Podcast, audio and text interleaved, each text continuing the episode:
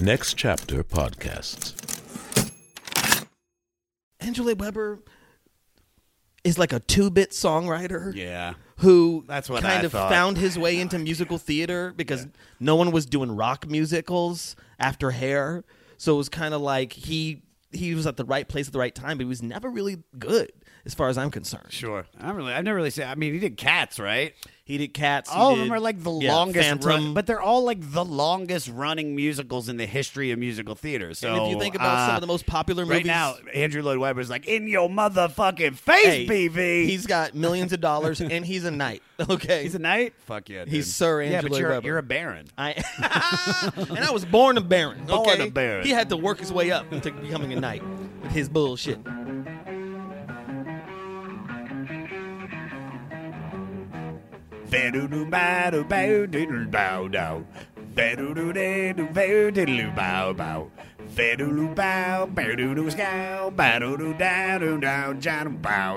I want you to Oh my god, I love that so much. I love that so much. That's such a weird count too. It's not like it's we me and my friend Toll tried to time that out and it is so fucking interesting what they did. The song is Hit It and Quit It by Funkadelic from their 1971 acid rock masterpiece, Maggot Brain. It's also number 479 out of 500 on the 500 with Josh Adam Myers. What's up, everybody? It's me, the King of Fleece. I'm here as the King of Fleece, and I'm giving love to you. This is the only podcast, guys, probably the only one in the whole world that's going through Rolling Stone magazine's list of the top 500 albums. And uh, I'm having a great time doing it. And I know you guys are having a great time listening. Thank you for making this one of the best experiences of my life. And thank you also to everybody that is doing the Instagram stories. So I want you to keep doing it. This is all it is. Take a screenshot of how you're listening to the 500. And I want you to go to Instagram stories, put that picture of how you're listening to it on Instagram stories, tag me at Josh Adam Myers, and hashtag the 500 podcast. And why don't you go ahead and put a hashtag Fleece Army in there? Give me a 24 hour ad. I'm trying to get the word out, and this is a way for you and your friends to like join in and be like, "Fuck yeah, dude! What is this podcast?" And you're like, dude, it's the 500." The guy, so the guy wears a lot of fleece, and uh, he, he calls us the Fleece Army, and we're going through the greatest recorded music in the history of mankind. So join in, and they're like, "Well, I want to do it," and then you go, "Well, fuck yeah!" Here's the new one. It's Maggot Brain. That's the album we're breaking down. And my guest today is stand-up comic and actor Baron Vaughn. You guys know him from playing Nwabudike Bergstein on Grace and Frankie on Netflix. He also is Tom Servo on Mystery Science Theater 3000 on Netflix. He's a hilarious comic. He's also host of the New Negroes coming on Comedy Central on April 19th. Love him to death. Very, very good friend of mine. And it was so much fun to sit down and get to know him. Because this is an important album, guys. Maggot Brain is something else. I was not expecting this record to be as rock and rollish. Not only is this the bridge between Motown's darker psychedelic direction of the late 60s and early 70s and Detroit's acid rock proto punk scene, but you can hear the influence and the key elements of funk and soul in the mix. And you could definitely hear it in some bands like Bad Brains, the Red Hot Chili Peppers, Fishbone, Living Color, Chumbawamba, Hanson, Nelson, Mandela, and the regular Nelson. Don't forget, guys, to listen to the end of the podcast where we're going to spotlight a new artist that was directly influenced by Funkadelic. Also, rate, review, and most importantly, subscribe to the 500 on your platform of your choosing. Follow me on social media, guys. I'm almost at 10,000 on Instagram. I really want to do it. So, dude, if you're listening to this podcast, you're in fucking Belgium. If you're listening to this podcast and you're in France, if you're listening to this podcast and you're in Cincinnati, Ohio, go on your Soch and follow me. I need followers, man. I got to show my mom that I'm doing something, and my mom is is a is an influencer. That'd be so weird if my mom was an influencer. Just this old Jewish woman. No, guys, this is you gotta buy the fit tea.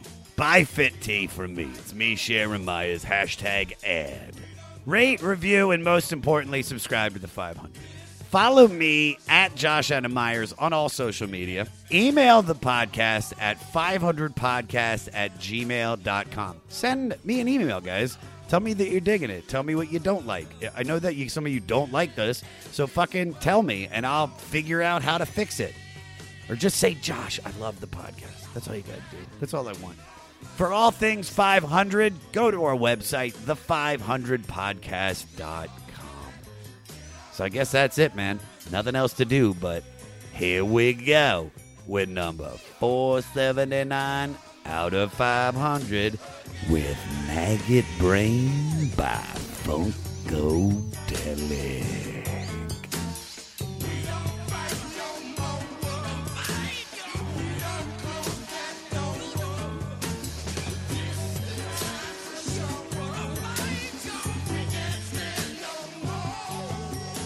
Baron Vaughn a Baron Baron Vaughn Baron Vaughn a Baron Vaughn Baron Vaughn Baron Vaughn Baron Vaughn and then Baron Vaughn.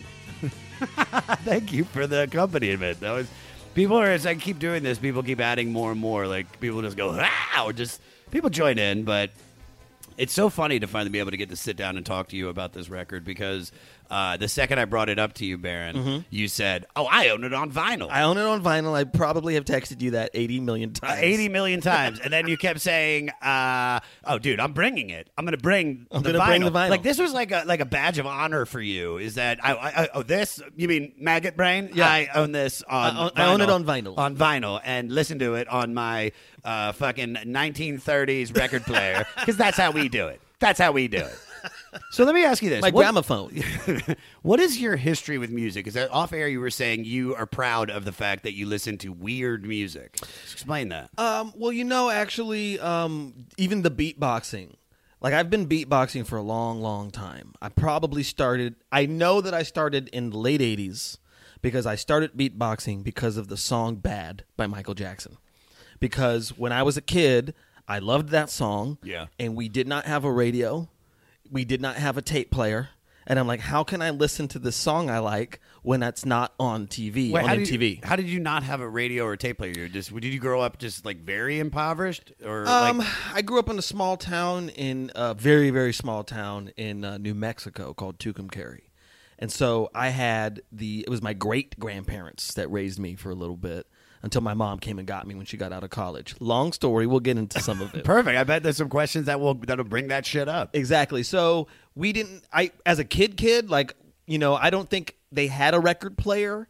They had a TV, but we didn't have a like a you know a cassette player or anything like that. That that stuff I didn't get really in my life until I was in middle school and living in Las Vegas, Nevada, which is where I mainly grew up. Yeah. So we had MTV. I remember watching MTV at the beginning of MTV because it was like the early '80s and stuff. But uh, yeah, we didn't have that stuff, so I just like tried to figure out how to make the the song, try to do the drums of "Bad" myself, Oh wow! and I kind of figured out that I could make on my own. I was very young that I could make sounds at the front of my mouth at the same time as sounds in the back of my throat, and that if I could, I could kind of do them differently. So I could be like, I would be, I would be practicing, be like, uh, uh, uh, and then in my mouth I go, because it was kind of a, it's like it's really fast. Yeah, yeah, yeah. It's I, you're hitting it on the yeah, nose. So it's like, so. That's what I was doing mostly as a five year old, walking around. So, but, so that means that you've yeah. had like music just inside of you in a sense, like you just have that that I don't know that people like my drummer from the goddamn comedy gym just calls it the feel. It's just music touches you and then you understand it, and so it doesn't make a difference if you've studied it or not. You just understand this is where I come in. This is the the eight count, and you can just find. You know what I mean? It's just you have yes. like rhythm. Well, and I, I, you know, go, in that little small town, I was part of a church community, and um, you know, gospel and, and hymns is a huge part of that Yeah. community. So it's like I was singing a lot of those songs as a young person, hearing them in church, hearing live music, basically multiple times a week. You know, sung in a, a place that had such incredible acoustics. So I could hear. I heard what a choir could sound like. Church together. acoustic. Church church acoustics. That's those are the best acoustics. church acoustics, and then uh, and then watching MTV, loving Michael Jackson, loving Prince, and kind of coming up with a lot of that stuff. And then moving to Vegas, there was a little bit more of me listening to hip hop. By the, I mean, I was listening to early hip hop too. I was listening to like the Message. I remember when that came out. Oh wow, how old are you by the way? I am 38. You're 30, you're my age. All right, well, Yeah. I'm 39. But yeah, so the message and and then did that evolve into like a tribe called Quest and Well, the message, it kind of, I kind of stuck with the message of Melle Mel, and then it was Run DMC, and then it was Public Enemy. yeah. And so Tribe, a lot of these a lot of the stuff that was sort of the, if you will, more intellectual, more intelligent hip hop of the like late eighties, early nineties, I didn't come to until later because no one I knew was listening to that at all. That actually was a big reason.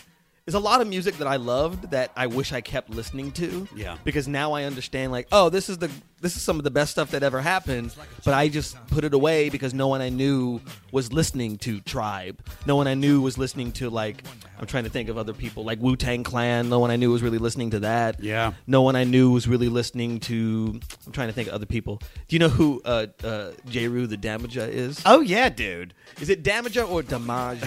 Damaja. I like Damaja. I never heard it like that. but it's like I remember that album coming out. I remember Bone Thugs. Bone Thugs was since they were mainstream. Yeah. Because I was in Vegas, which is the West Coast, so of course people were listening to Tupac. People were listening to uh, Dr. Dre. I heard the Chronic. I mean, not the Chronic, but N.W.A. Pretty Young. Yeah. Uh, straight out of Compton and that that whole album and stuff like that. I didn't hear Easy E by himself first, but I remember hearing like N.W.A. and stuff like that in like seventh grade, maybe ele- elementary school, whenever the heck it was happening. And of course, hearing the radio and hearing hip hop on the radio. So it's like, and then I also kept with Michael Jackson and Prince's careers, which led me into Quincy Jones kind of territory Okay. and all the stuff that he did and all the different people that he produced that I loved, uh, especially because it's like my favorite genre, I guess. I mean, I love music where people are playing instruments.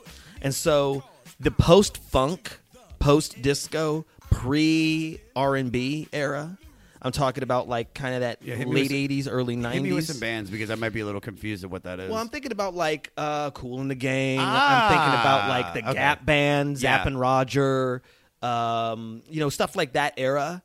Um, Sh- um, Cherrelle, Don't know Cherrelle, but Cherrelle, you know that sounds song, fantastic. You know that song Saturday Love. Sunday, Monday, Tuesday, Wednesday, Thursday, Friday, Saturday Love. No, not at No, all. I Okay. don't. Great song. Is it on this list? Because I'm excited. Not on this list. Um, and then, of course, there was Prince, and there's The Time, and then there's like all these different bands that kind of had this post funk sound, but then the production was. Because remember, the production, like in early 90s, everything was so uh, reverby. Yeah. There's so much reverb. And then watching movies like Kid and Play, watching things like In Living Color. One of my most influential comedy uh, things is uh, a little known special, series of specials called Robert Townsend Partners in Crime. Oh, I, I think I do remember that. I mean, I, we like we were me and my buddy uh, were talking about Hollywood Shuffle the other day. Yeah. So I mean, that's one of my favorite movies. It's a fantastic movie. Yeah. Still holds up, too. yeah. Um, so in that vein, I think this was after Hollywood Shuffle that Robert Townsend kind of had a, uh, maybe three or four different HBO specials. I think I remember those. Yeah. that he hosted, and he would have comedians.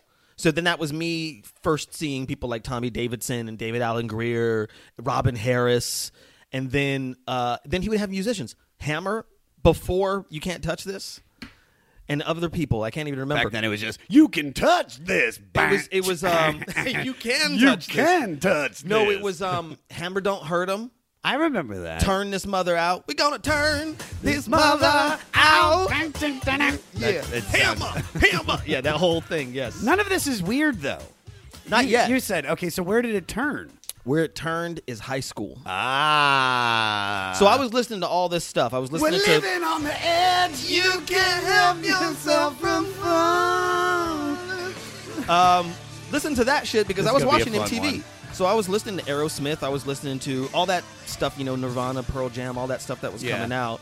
Um, I mean, Aerosmith was before them, but it's also like Genesis. I loved Genesis. Sure. Um, I love Peter Gabriel's solo work. Okay. So even it's Phil Collins Genesis, Yeah. I, no, that's yeah. That's, Michael well, that's McDonald Doobie Brothers. Fantastic. fantastic. None of this is weird. This is just And then I went to a performing arts high school in Las Vegas, Nevada. it is. And then I was a freshman in a world where people were speaking about musical theater in a way I didn't even know musical theater existed. Right? No one I knew was talking about that at all. Any of the kids I knew. We were all listening to Dre, Snoop, Tupac, you know, all the standards, if you will. Yeah. Biggie, you know, just ev- Queen Latifah, just everything that was like, U N I T Y. You gotta let them know. U N I T Y. That's a unity. So it's like I was taking in influences from Martin, from Living Single, Sure. from uh, In Living Color. Uh, the Robert Townsend specials are pre Def Comedy Jam. Okay. And then Def Comedy Jam came out, of course, and I was watching the, the fuck out of that. So suddenly I was a freshman in a high school where seniors were talking about musicals, and I did not know anything about them. So I was like, I got to educate myself. I got to, if I'm going to keep up with the popular kids Sure. here, I got to educate myself about musical theater. And then so I started like checking out CDs from the library and like listening to them, stuff that I had heard, like Les Miserables. Ah. Les Mis, or uh, for short, Miss Saigon. Uh, Angela Weber is like a two-bit songwriter Yeah. who That's what kind I of thought. found his way into musical theater because no one was doing rock musicals after Hair, so it was kind of like he he was at the right place at the right time, but he was never really good as far as I'm concerned. Sure. And all his musicals kind of suck as far as I'm concerned. I'm really, I've never really seen. I mean, he did Cats, right? He did Cats. all of did- them are like the yeah, longest, Phantom. run, but they're all like the longest running musicals in the history of musical theater. So and if you think about some uh, of the most popular movies right now, Andrew Lloyd Webber's like in your motherfucking face, Hey, BV. He's got millions of dollars and he's a knight. Okay. He's a knight. Fuck yeah, dude. He's Sir Andrew Yeah, but you're, Webber. you're a baron. I and I was born a baron. Born a baron. He had to work his way up into becoming a knight with his bullshit. um, so then suddenly I, I liked all these musicals and like Stephen Sondheim and like Sweeney Todd Yeah. and hearing all this stuff. And so and then I started to try to find the music that was the bridge, if you will, because I liked the theatricality of musicals, especially as a person who was a young actor and I liked being on stage and I liked being loud and I liked singing. And then I liked black shit. I liked, you know, I was talking like, like Quincy Jones and Prince and Michael Jackson and all this stuff. And then so slowly but surely, and also I started getting interested in, in jazz in high school as well. Because I went to a performing arts high school, so there were kids that could actually play instruments Sure, I, I can imagine. Yeah. that were like, oh, you got to listen to this. And that's how I kind of stumbled upon Earth, Wind, and Fire, Tower of Power, some of the more kind of funk stuff. And then, and then George Clinton and Funkadelic and Parliament and Parliament Funkadelic and P Funk and all its iterations.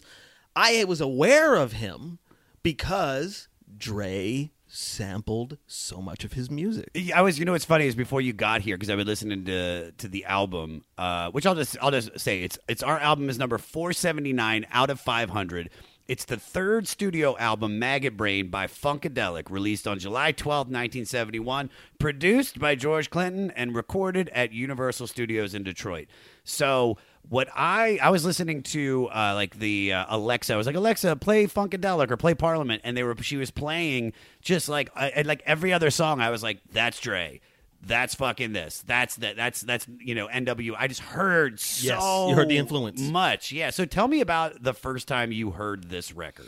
Well, you know, I, before this record, even I heard like you know, obviously like Atomic Dog was so ubiquitous, and then Snoop used it when he came out with his own solo album. Yes. you know what's my motherfucking name, Snoop Dogg, Doggy. and I'm like, oh, I know that song, Atomic Dog. I I knew Atomic Dog already. Yeah.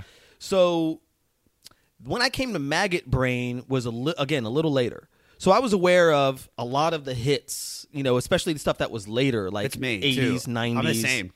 And then Maggot Brain, it wasn't until I became an adult and then I started talk, t- thinking about albums as full pieces of work. So, of course, getting into jazz and getting into more sophisticated music, even musical theater, because musical theater is a story. Every single song supports a narrative. So it kind of started making me think about songs as storytelling, you know, instead of just something I can snap my fingers to and sing along to. And really good musicians, obviously, are always telling you something about themselves, about the world, about the environment in their music, and how they, the order that they put the songs into on an album, especially when this album came out, because this was like you were, you had to really think about what, uh, what do I want this people to hear first? Yeah. And what do I want them to hear last? and we, we you know so you're thinking about like musically how to take people through a journey you're thinking about it through whatever your lyrics are whatever the point of a song is and that all ties together to the the central idea of an album right Yeah. so maggot brain i probably a couple years ago, I did a show in Denton, Texas, at a rock venue called Rubber Gloves that no longer exists in Denton, Texas. It was like this really cool little place that was next to train tracks. I mean, a train show in the middle of my show. I got heckled by a train. It was kind of romantic and beautiful out there. And two hours, three hours before the show, I'm at the venue because I don't have anywhere else to go. And whoever the manager was put on on those big ass speakers the first song of Maggot Brain, put on Maggot Brain. And I got to hear, I heard the voice, the poem, you know, Mother Earth is pregnant. Y'all have knocked her up. And it made me giggle. I was like, what? What is going on here? And I didn't realize I recognized the voice. Like, I didn't know it was George Clinton that was talking. Yeah. And then suddenly the, the song started, and it was like, because I feel like the first track is like almost like a, it's like a combination of a lullaby, but also in sort of a way I feel like it's a representation of the Big Bang in some kind of way. Sure. Where it's like it's got this this that that you know those three chords that are being boom doom doom doom and then that guitar solo comes out. Play it in the background, Peter, as he's saying this. Just it keep comes going. out wailing on top of this very simple chord structure. But the passion behind the guitar, the intention behind it, I was like, whoa. And I was just alone in this this venue hearing this on this great sound system, hearing every single detail of it. And I was like, what the hell is going on? And the guy's like, oh, that's Maggot Brain. And I was like, Maggot Brain? He's like, yeah, Funkadelic. I'm like, this is a Funkadelic song? That- dude, you have the exact same reaction that I had because I was expecting, you know, maggot brain, the ski bop doo every day. Got the maggot brain. That's the kinda it chanty. with the maggot brain. You know, we get it all down when we're going insane. That's what There's I, a lot of George Clinton music that's like that, and I love it just the same. It, yeah, it's great, but dude, that's what I was expecting. And I put this on and immediately was like, this is nothing like I was expecting out of George Clinton. Mm-hmm. This mm-hmm. might be one of the most fun experiences I've had. Like, because my eyes were just wide Yes. open. I had them on the big speakers that I have in the apartment. I was blaring it and was completely blown away. And that's so cool that you had that exact same experience. Yeah, yeah, because you get it again. Like I think about like how this album was intended to be listening to, listened to. You think about back in the day when this album came out, someone went and got it, and then they went home. Maybe they had speakers, or maybe there was even a listening booth at the record store because they had them back then. Yeah, I remember that. And you're putting on these hi-fi, you know, uh, headphones, and then you just like these go just go into this experience. You're like, what is happening right now? And it's like he almost breaks your brain at the front of this whole thing with this this very almost uh, morose, slow lullaby. But it sounds like there's a birth happening in a kind of a way. And I, I take that to the poem since he's talking about Mother Earth is pregnant Yeah. and I kind of take it like this is the experience of like a um, a baby growing in the womb and then passing out of the womb at the same time. That's what that first track kind of makes me think of. And then suddenly he's born, and it's like bing ding ding ding ding, ding and then and then you know it's, it's uh, can you get to that the second track, and it's like you're good. you're suddenly in this experience, and listening to this album all the way through is just kind of like I mean, it, it is stylistically, it's like so much variation, so much uh, precision musically. It's it's very very. I, I mean, I love this album. So that was my first experience hearing it, and then I went and got it, you know, and then on vinyl. to the whole thing on, vinyl because you won't shut the fuck up about go get it. on vinyl. and then I uh, and then I listened to the whole thing. And I was like, this is probably my favorite, like one of my favorite albums, if not like you know at least my favorite Funkadelic album, but like well, probably one of my favorite albums. This was time. this was such an experience for me because uh, you it's it's literally it's acid rock. Yes. it's, it's not funk. This is acid rock. The the first song because the the it opens with Maggot Brain and then closes with what is that song called Armageddon, the world. Armageddon. Yeah, we'll get to it. But there, it's War of Armageddon or it's, something like it's, that? This is there's seven songs on this record. Two of them being extended musical jams. Yes. that are basically just these like acid trips. But it's but those are just bookending. Pretty groovy and funky, soulful psychedelic experiences. Yeah. It's and and the, some of the catchiest pop Yes. I have ever Crunchy grooves. heard. And so as I was listening to this, I was like, this wasn't what I was expecting from a black artist in the early 70s, especially George Clinton. Mm-hmm. you know what I mm-hmm. mean? Mm-hmm. Like, and if people don't know how we got to being funkadelic, George Clinton, because I was also saying this, what the fuck does George Clinton do on this record? Like, what is he, why is he the guy? Because it's Eddie Hazel, it's this person, the singer. I don't hear George unless he's like talking. Like I want to get to the bottom of what the fuck George actually does, but mm-hmm. he's this is what I love about George. He started a doo-wop group called the Parliaments in New Jersey in the late 50s. Then by the 60s, George became a writer for Motown in Detroit, and the Parliaments had achieved some success, okay? And so then that inspired he was inspired by Hendrix, Zappa, Santana, which I heard Yes, in yes. this record in all the 60s acid rock, and then they became Funkadelics. And the Parliaments eventually became Parliament, a soulful pop vocal group, and then George Clinton just combined them together after some legal shit and made Parliament Funkadelic, abbreviated as P Funk. So when I mentioned this, Yes. and this is what I love about you, is mm-hmm. that you actually have a show called The New Negroes. Yes. Which is basically saying we are black comedians, but we mm-hmm. are not the Def Comedy comedians. Like we're not I mean that's that's like the most simplest say, but it's a simplistic kind of way. I mean, you know, the thing about Def Comedy Jam is what, and what I love about Def Comedy Jam is that it became, if you will, a location for you to experience blackness. That's what I'm trying to do with New Negroes.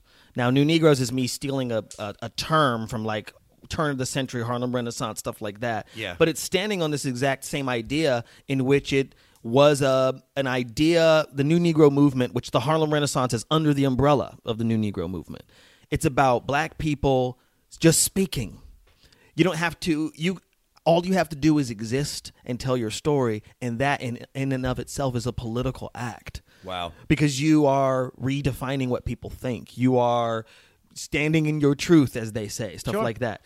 And so George Clinton and Funkadelic, you know, because I guess it was like he he couldn't get the rights to the name Parliament, the Parliaments. He, I think he got. He says he got sued, and and so he changed. He kept changing it, but I think Parliament Funkadelic eh, or just P Funk is so fucking cool. yes, it is. it, it is. really is. Like just the word Funkadelic. Like I, that's why I'm saying I was not expecting this, and so we we did a little bit of research and.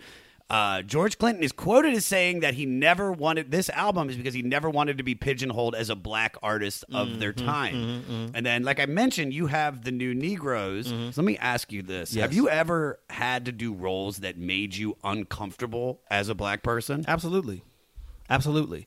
And because, you know, the thing about these labels of blackness, a lot of these labels are not made by black people. Yeah. It's sort of like it's the, and that's the, what the whole point of the New Negroes is. You tell your own story louder than the stories that are being told about you. Yeah. So it's like all the identities, if you will, that black people have have been put on black people by others. And black people will take them on sometimes or reject them or whatever, but it's like we're people. So it's kind of like what George Clinton is doing here because he's also credited along with Hendrix and you know you obviously you hear the Hendrix influence. Oh, my same God, With, Same with. Zappa with the whole like in the Fantasia and Hendrix is and and George Clinton are both people that are considered to be um, planting early seeds of what became this idea of Afrofuturism. So people will say, you know, Sun Ra, the jazz, he's like a Yeah, I've heard of him. I don't know his Space music, is the though. place, and it's like Sun Ra was the was considered one of the first people to kind of envision black people in the future and black people in space. And so Hendrix is standing on that idea.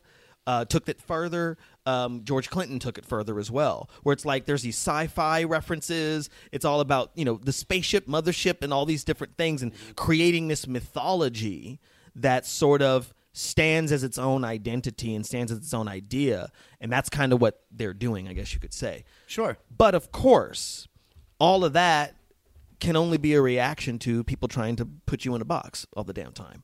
So it's like, yeah, I mean, that's been my my whole career in stand up has always been like I'm not appropriate somehow, you know. I don't fit a certain box and I, that has to do with how much the industry, I guess you uh, you could say, how much the industry has um, become mostly marketing. So it's not necessarily about who's good and who's not. It's about what sells and what doesn't. A hundred percent. And so it's always if something is easy to define and it's easy to say what it is, it's easier to sell it. And if it's outside of the box, that's a harder sell. So I've always kind of been outside of the box and harder to sell. and I guess that you know I've kind of folded that into my identity, which which becomes internalized, you know, self hatred or whatever the hell. But it's kind of like when I became a stand up and and an actor.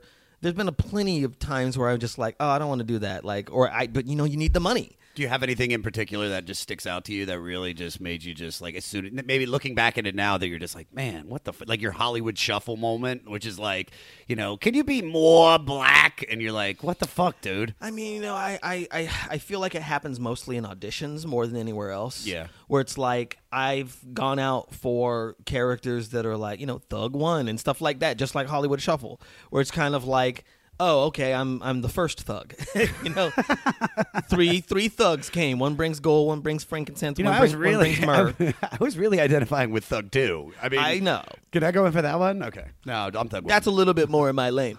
Um, yeah, I mean, it's just kind of like there's stuff, especially earlier in my career, where it's like I'm trying. I'm thinking about a, a show I did on uh, MTV. Uh, I want to say it was called The Gamekillers, is what it was called. Okay. It was like an Axe ad that had become its own reality show. it was very strange, and I kind of pl- I played a character that's supposed to be a comedian, but the whole thing was that like I it's a lot of people they're on a fake dating show but they don't know it so it's like a guy who's on a date with the girl he doesn't know the girl's an actor he doesn't know that all these people that they start interacting with are plants i being one of them Yeah. so it's sort of like i stepped into a couple of different stereotypes i i black stereotypes comedian stereotypes that i didn't care for but i was like oh i need to you know i need You need to the money. i need this money yeah, i still need to make it myself somehow so it's kind of like, and that's a big thing where it's sort of like, I don't feel like that. My authenticity, if you will, has always been in question for people. Again, people put things on. If you're black, you're supposed to be this, this, this, this, and this. And since I don't easily fit into those categories or I don't feel like it in my essence, sometimes I say that, like, if you're black, there's certain places you can be from that are like the Ivy League of blackness. Like it's like you know people say, "Oh, I went to Harvard, I went to Stanford, I went to you know Princeton." That's recognizable. If you say, "I'm from Brooklyn, I'm from Chicago, I'm from Atlanta," people know what that means. There's a context there. Wow. Yeah. I'm that's like you know that's the Harvard and the Princeton and the Stanford of blackness. Yeah. You know I'm from Harlem or whatever. It's the MIT of blackness. You know. fuck And I'm from Vegas. I'm from a small country town in New Mexico, and then moved to Las Vegas, Nevada. So that's like the ASU of being black. Yeah. Of being black. What is that? DeVry? People people don't know.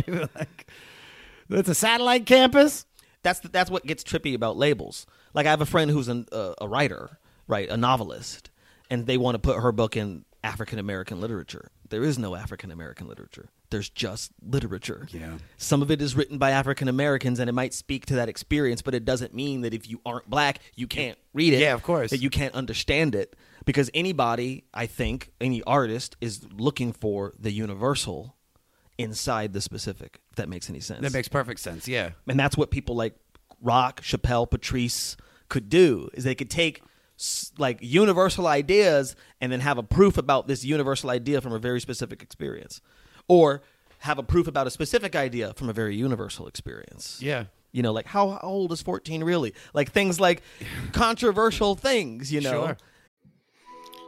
Welcome to us talking about our podcast for a minute. What's the name of that podcast? That's Axe to Grind, uh, and right now you're going to be getting a little, a little taste of it, right down to the shaky microphone and all. And my name's Bob. And my name's Patrick, and usually we're joined by Tom. Tom's the best. Tom has a real grown up job that requires him to be at work, but we talk about decidedly not so grown up things like Hardcore music and things that people that like hardcore music tend to like. So that could be the latest shows, uh, revisiting classic material, talking about the new classics, um, all the little dorm room nonsense that you imagine from niche music podcasts that, that you either love, want to love, or hate. Yeah, imagine all the emotions that you have towards a genre that that uh, has impacted your life, uh, and then condense them down to an hour to two hours a week. So triangulate your speakers. Think about jumping off the bed, singing along, dancing like an idiot, and listen to Axe Grind podcast. Hi, this is Chad Nicefield. And this is Justin Press. We're the host of Making Waves, the ShipRocked podcast, a part of the Sound Talent Media Podcast Network. We're inviting you to sail away with us on an epic journey in musical enlightenment. Every week, we bring you only the best artists in rock music and discuss everything from the cruise to the stage to the saga of being a professional recording artist. We'll have lots of special guests along the way, so tune in every week. Your stateroom is available every Monday morning, so welcome aboard. I mean, look, and we're talking about Def Comedy Jam too. So it's like again, anytime there's a genre that appears, it becomes a space for people to go to. Yeah. So it's like Def Comedy Jam yielded brilliant, Brilliant. influential stand-up comedians. I mean, we're talking about Bernie Mac. Bernie we're talking Mac, about it's one of the most uh, iconic- Chappelle. We're yeah. talking about Wanda Sykes. We're talking about all of these really fantastic comedians, and then also there are the people who are like, I got to be a certain way to get on that show. Sure. And that is true for music as well.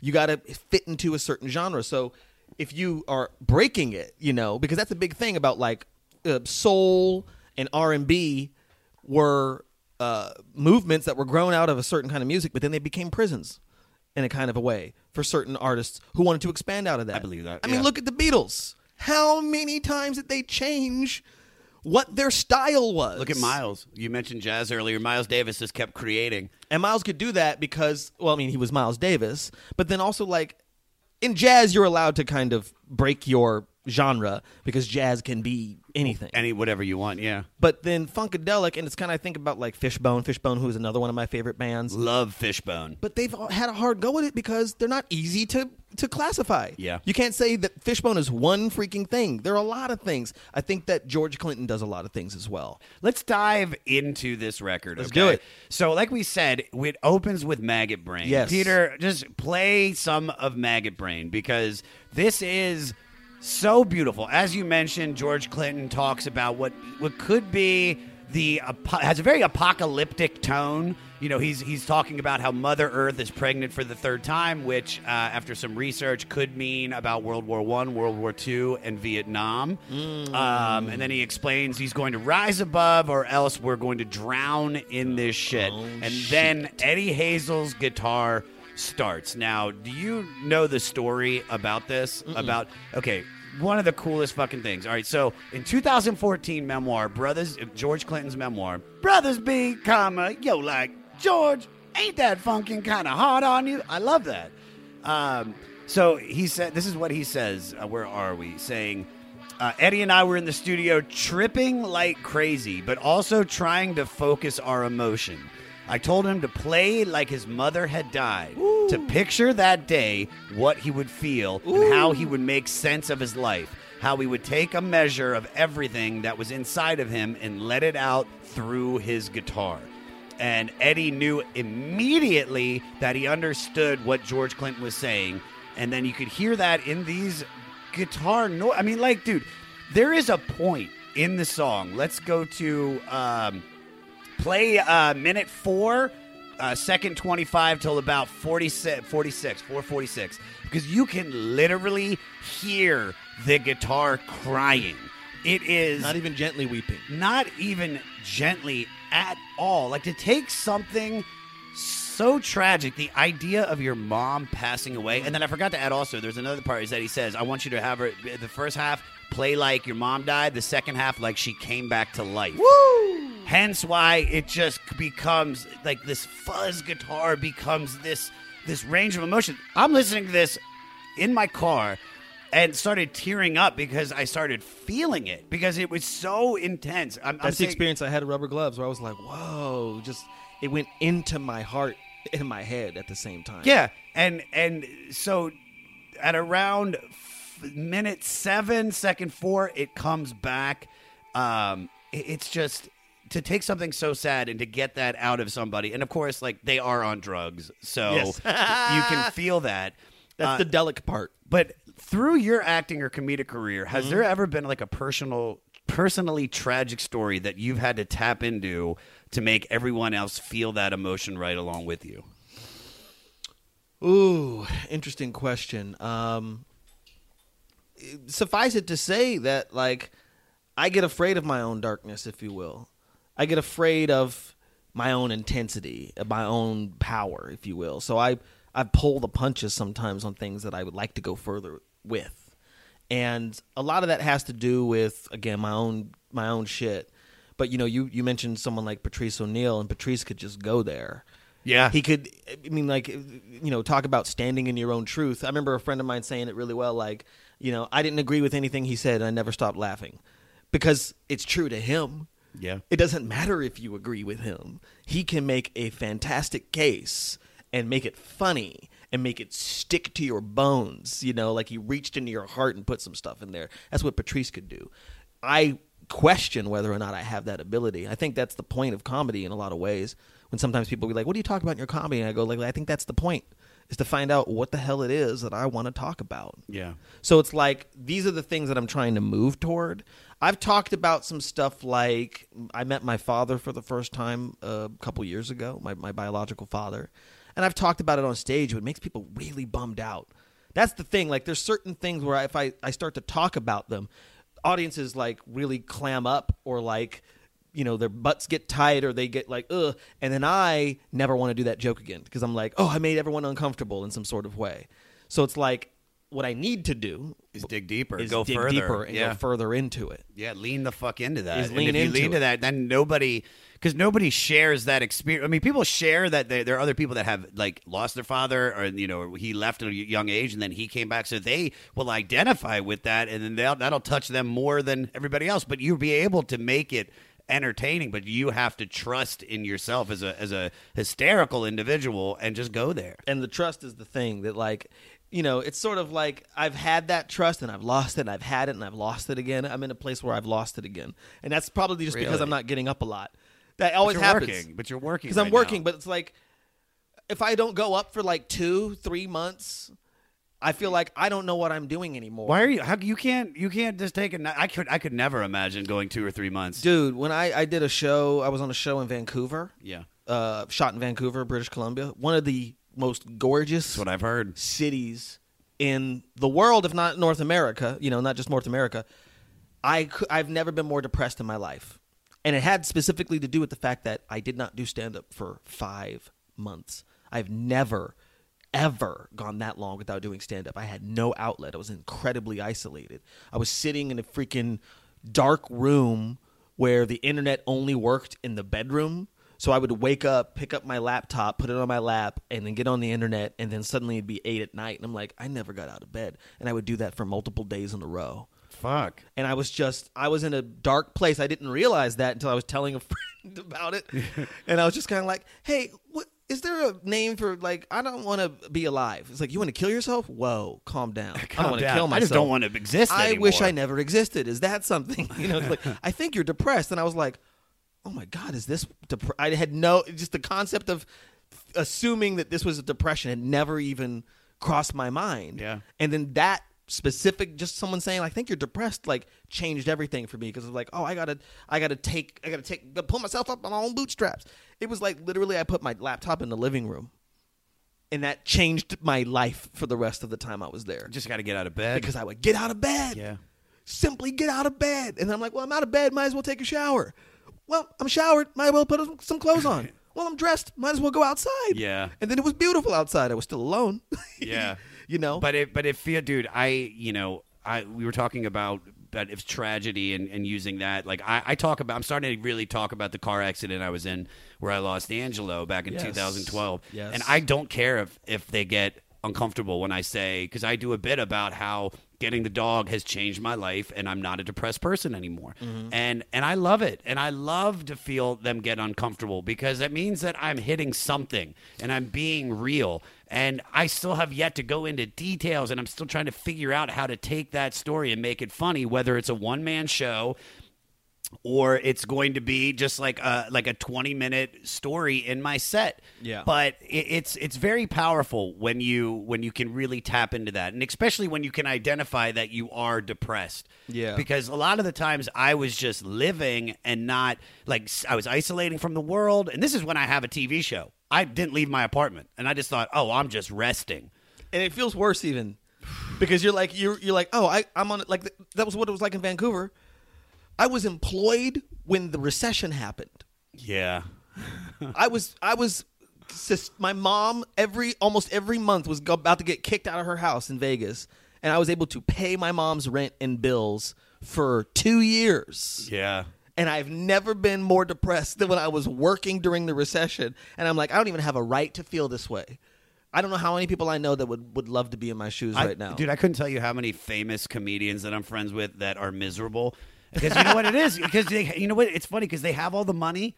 They have all the money. They don't have to worry about anything, and then they're still sad. those are the things that and I, and I hate to say that oh i've been early to certain subjects but it was like i was trying to talk about being depressed and mental health as a black person before the culture was talking about it so i backed off about it backed off because i didn't see any other examples out there it wasn't until after black lives matter started that people started talking about self-care because that was a big thing about black lives matter is like hey take care of yourself respect yourself, love yourself. That's actually a part of what it means to be alive.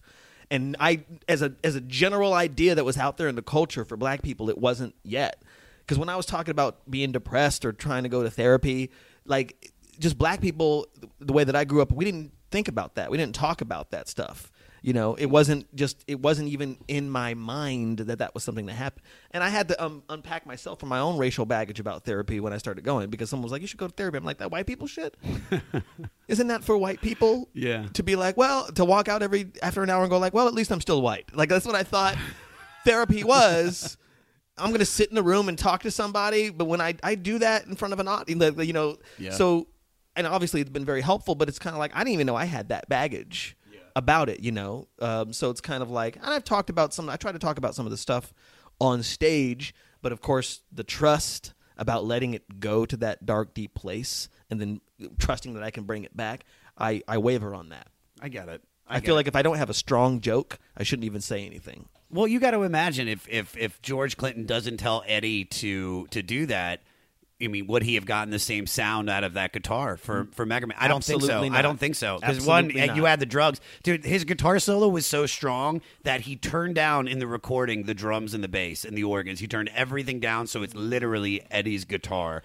and it's a it's a ripping it's, solo. It's ripping. It is. fu- It's a good, perfect way to say it. It rips. I, I I put that up there with any guitar solo I've ever heard in my life. And then that brings us into. Can you get to that? Yes. Uh, I love this. Play the intro, Peter, because if you think about it, this is acoustic funk.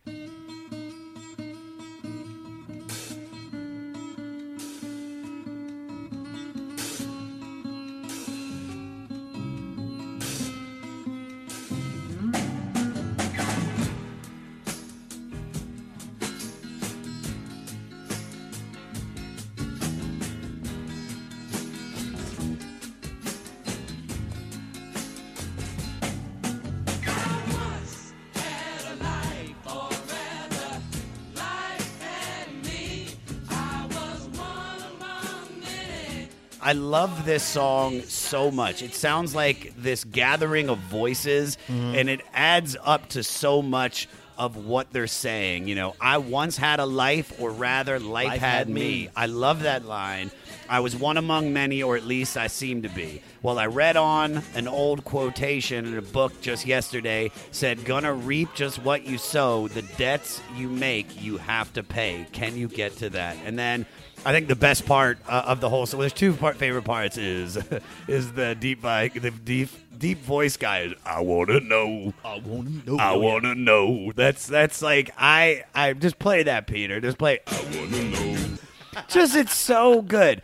Also the the second vo- uh, verse to me it's just the lyrics just are hitting. You can hear like this almost uh, I don't want to call it like hip hoppy feel, but when she's like, you know, I recollect with the mixed emotions all the good times we used to have. Yeah. But we were making preparations for the coming separate separate. I can't fuck it up. Jesus Christ. Change that, Peter. Just play the fucking track.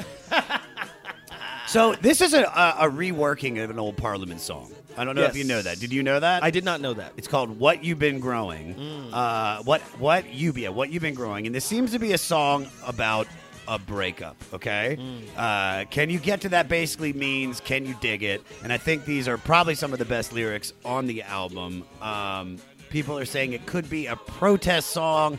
When you go through what is written in there, it, it to me just sounds like a breakup.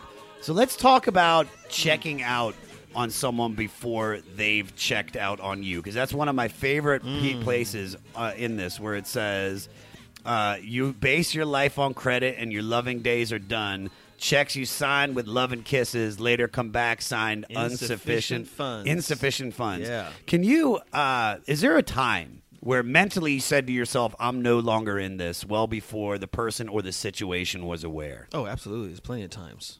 There's plenty of times. What's one that sticks out?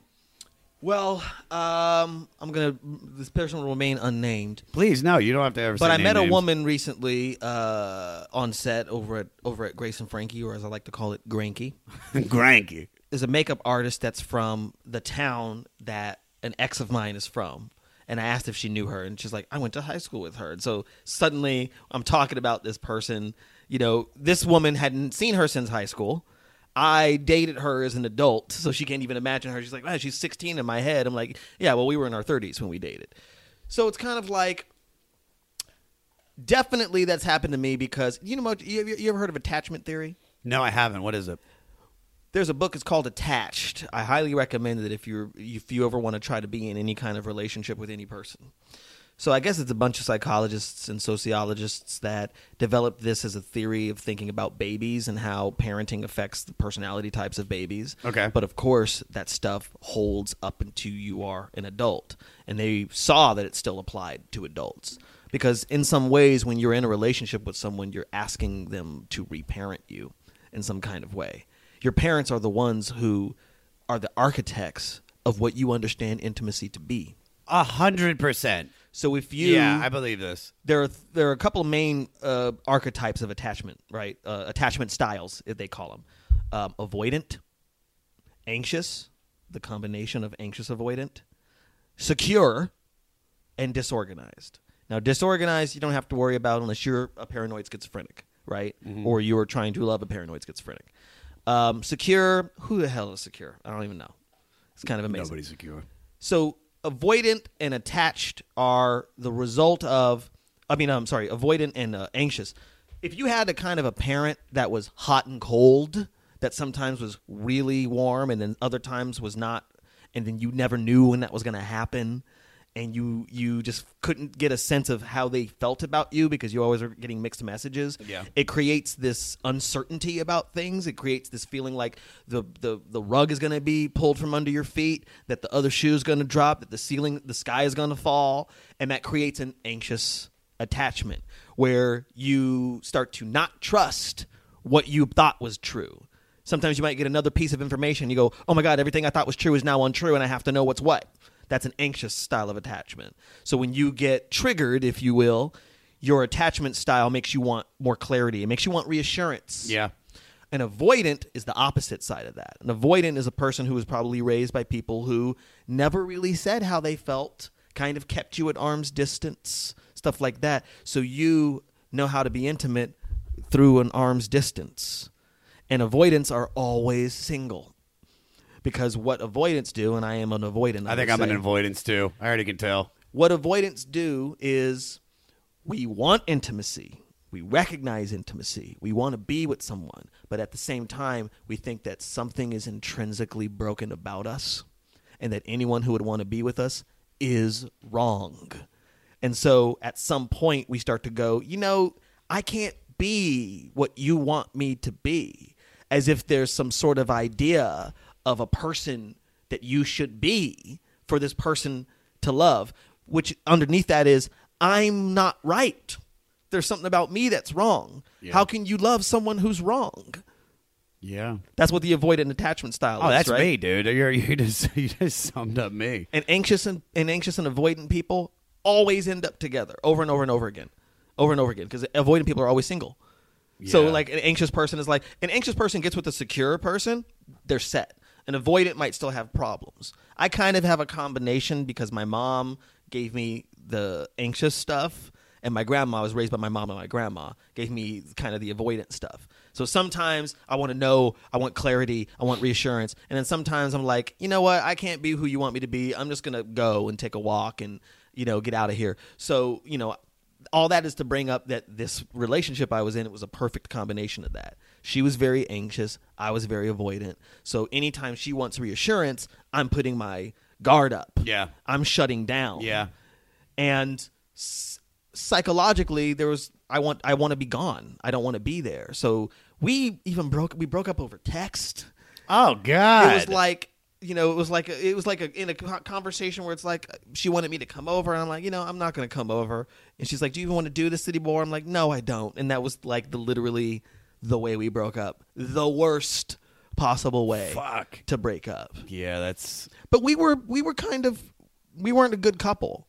When I look back at it now, I also see that like there's a lot of again because you're trying to rewrite whatever story happened to you when you were a kid. So it's kind of like I'm projecting my mom on her, she's projecting her dad on me. So it's kind of like there was it was doomed from the start, which is probably why we were even attracted to each other. yeah. What's hotter than doing it on the Viking ship that's going to sink? oh shit! This this Titanic is going down. Yeah. we better get our swerve on. Hit it, band. Get to that. I wanna know. You better be playing that, Peter. Uh, that goes into another song, which uh, I think you were talking about timeless signature. Hit it and quit it. Yes. Okay. Uh, play Probably the, one of my favorite songs on this album. I mean, how could you not love it? Play the intro, Peter. It's just insane how fucking catchy this song is, how catchy. powerful this is.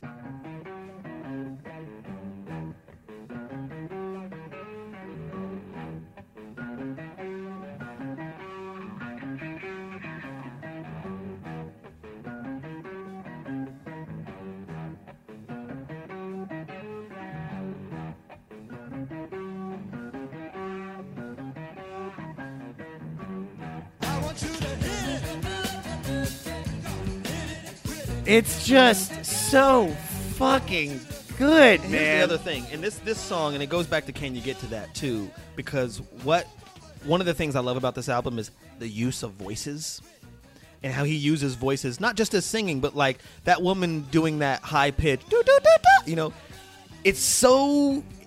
It's like hypnotic and piercing. Yes. And it's like, well, how did he know that that was going to sound good? You know, even in Can You Get to That, there's all these different levels of voices, and some people's are high, and someone's got that really low bass. I want to know. It's like just a, he he created a symphony, an orchestra with all the different styles of voices Yes. inside of the songs as well. I can't agree with you more. Um, this song is is so magical. Peter, play it when the verse drops in. It's just the way this guy is singing right here. Can you shake it to the east? Can you shake it to the west? It is just so it's fucking good. You can shake it for dinner. My fucking god! And then the organ solo comes in, and then when you get back into the verse again, it just it's it just keeps growing. He's adding Yeah. these layers, and the organ gets stronger. The voices get stronger. You, like there is no way you could not dance to this song. Like I was, as I wrote when I heard it for the first time, I just couldn't not dance. I was getting amped in my fucking seat. So this is a song, hit it and quit it. That's a famous saying, right? Yeah. So have you ever been? Uh, have you, has there ever been a sexual experience where you wanted more of that, and afterwards she was like, "Nah, I'm good." Oh yeah. yes. Uh, which one? You know, I was thinking about this recently. Back in New York, I I met this girl who she was uh, st- like a like a server at this place where there was comedy shows, and I met her there. She was from Vegas as well, and like we had a really interesting connection, and uh, you know went out on a couple dates, and uh, it was at the beginning of text messaging. Oh, I remember those days. And so, like, I went to school in Boston after growing up in Vegas. So, instant messenger was like a huge thing for me because it was a free way to keep in touch with people that were across the country. Yeah. So, like, writing text, if you will, to communicate was not abnormal to me. And uh, I was texting her a lot, which was, by the way, one of the things she said when she broke up with me is like, "You text me too much." uh, the first time a woman has ever said that to Yeah. a dude, like, "You text me too much." I'm breaking up. which is so with you." weird for an avoider. Uh, uh, and avoid it. She and she, we, you know, we we had a date, and then we finally like, you know, did the deed. And I, um, this is what I pulled out of my as she was leaving the next morning. I'm laughing because what I did was so stupid. Uh, I put on the song "When Will I See You Again" by Babyface as her exit music. Play that, Peter. We're asking a lot. Just play, play, play that fucking song. and then never saw her uh, again. That's not true. She broke up with me at a place. At least she did it face to face. She like we went to lunch. She's like, you know what? I don't want to see you anymore. And I'm like, uh, what? what? And I definitely wanted more. I wanted to continue to see her. Um, that was just one instance. There's a lot of them, yeah. But let's Yeah. let's take it away from sex. Okay. Are there some things in your life where you're like, man, I wanted to get out of here? Like, there's like you just you want to get in and out as fast as possible. Anything that makes you that uncomfortable that you just like, I just can't. Honestly, concerts. Really? I love music. I hate concerts. you get tired quick. It's because there's, uh, you know, who they let in the concerts? Who? Literally anyone that can buy a ticket. Like anyone Well, that I mean, can that's buy how a it works, ticket, dude. That's- they let in there. They need their money. There's and- too many damn people in there. Yeah. and they're stepping on me and they're spilling their beer on me and they're elbowing me and like trying to like incorporate me into whatever the hell I, like it's just too many people in an enclosed space and I have never liked it. I don't I don't have that whole like oh the music rushes over me and I'm there. I can do that with really good sound equipment at home if I want it. And so and also the thing that I hate more than anything else about concerts are people who work at concert venues. They're all kind of dicks. They're a little all- bit. But that's part of what happens because, you know, fans of music are so voracious that they will try to be, you know, amateur con artists to try to get backstage. Oh yeah, I've done it. And so it's kind of like all these concert venue employees are they're they're security. They're like bodyguards for whoever's backstage and they treat everyone with the equal amount of suspicion and disgust. and I hate being treated that way when I go to a place to see a, a show. Was there a concert that that you can say in particular that really set this in motion? Like you were like, "All right, this is it. This is the last one that I'm going to go to." Ooh, um, phew, that's a hard one. I mean, like, I yeah, I went to Coachella like a long time ago. Um, I could never. The idea. someone that, took me as a as a as a present, and I wasn't performing. I just went to it, and I didn't even know that it existed, and it was just so damn overwhelming. Did you have an outfit? Did you have your Coachella No, because outfit? I didn't know I was hot. I was wearing too many damn layers. I was walking around in a linen suit and a parasol, and I was like, "What the hell's going on here?" You would wear that. and a freaking Cuban cigar, just kind of like, well, well, it's the funk, kids. um, now, I'm trying to think of other places, clubs. I've never been a club guy, Clubs suck, dude. and I was semester in England when I was uh, in junior year of college. Yeah. and we tried to go to this club, and I I went in there, and I just remember it was dark, smoky, and loud as hell. I was like, I'm gone. I am leaving. I'm not a big party guy, too.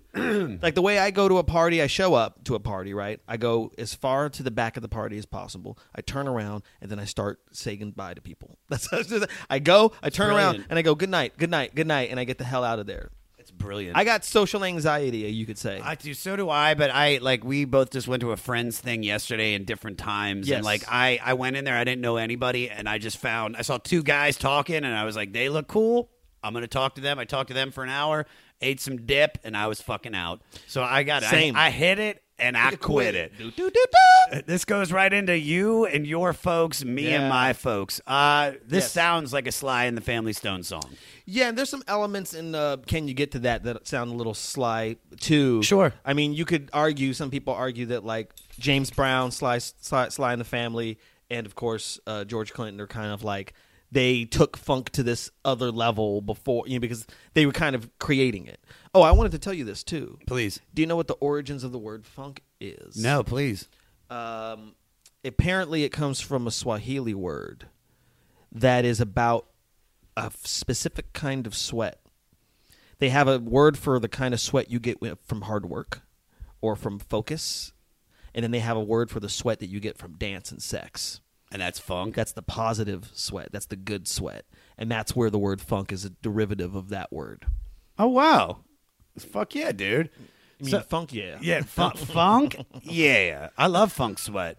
Uh, this is it's something that you would you would think is just like just a repeated chant. If you and your folks love me and my folks like me and my folks love you and your folks, I love that shit. But then it, it then when it breaks into this the bridge or what you could call the chorus, or the verse. I don't even know because it's, there's, it really is like the everything sounds. He plays like with could- that structure He like plays that, with yeah. that structure. It becomes this soulful, very positive message.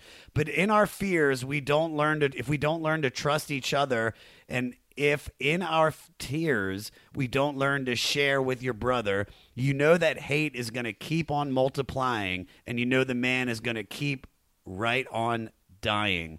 What I really stuck out is this also is a song. It's a social commentary on class system. The rich got a big piece of this and that. The poor got a big piece of roaches and rats. Can you get to that? That's at the end section. Peter, just play some of this fucking song. It's just so goddamn good. What is your relationship with money? And have you mm. ever had a period where you weren't sure how you were going to make it to the next day? Absolutely, man. I mean, I grew up poor. So I have a lot of, I guess you could say, internalized ideas about me and money that have that I'm still working on. So, you know, I mentioned that show that I worked on in Vancouver.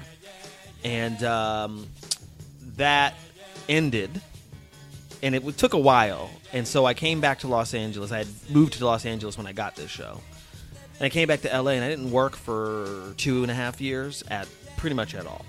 And I ran out of money and I just blamed myself because I've always been bad with money.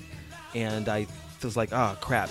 Now I came to find out that um, the gentleman that I had hired as my business manager had stolen a large amount of this money. Fuck. So I pressed charges, blah blah blah, warrant out for his arrest, and and also found out he had a warrant in Texas too, which I should have known that shit before I even hired him. But I was so afraid that I was like, I was so happy to have someone that could handle my money, since I was like, oh okay, well I don't know what the hell I'm doing, so I'll just trust this dude.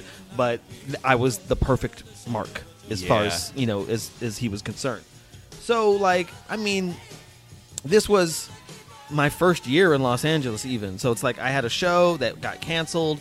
I was going out for these auditions, but everything sucked. Everything was kind of like not who I am, and I couldn't figure out how to turn myself into what I needed to be to continue to work.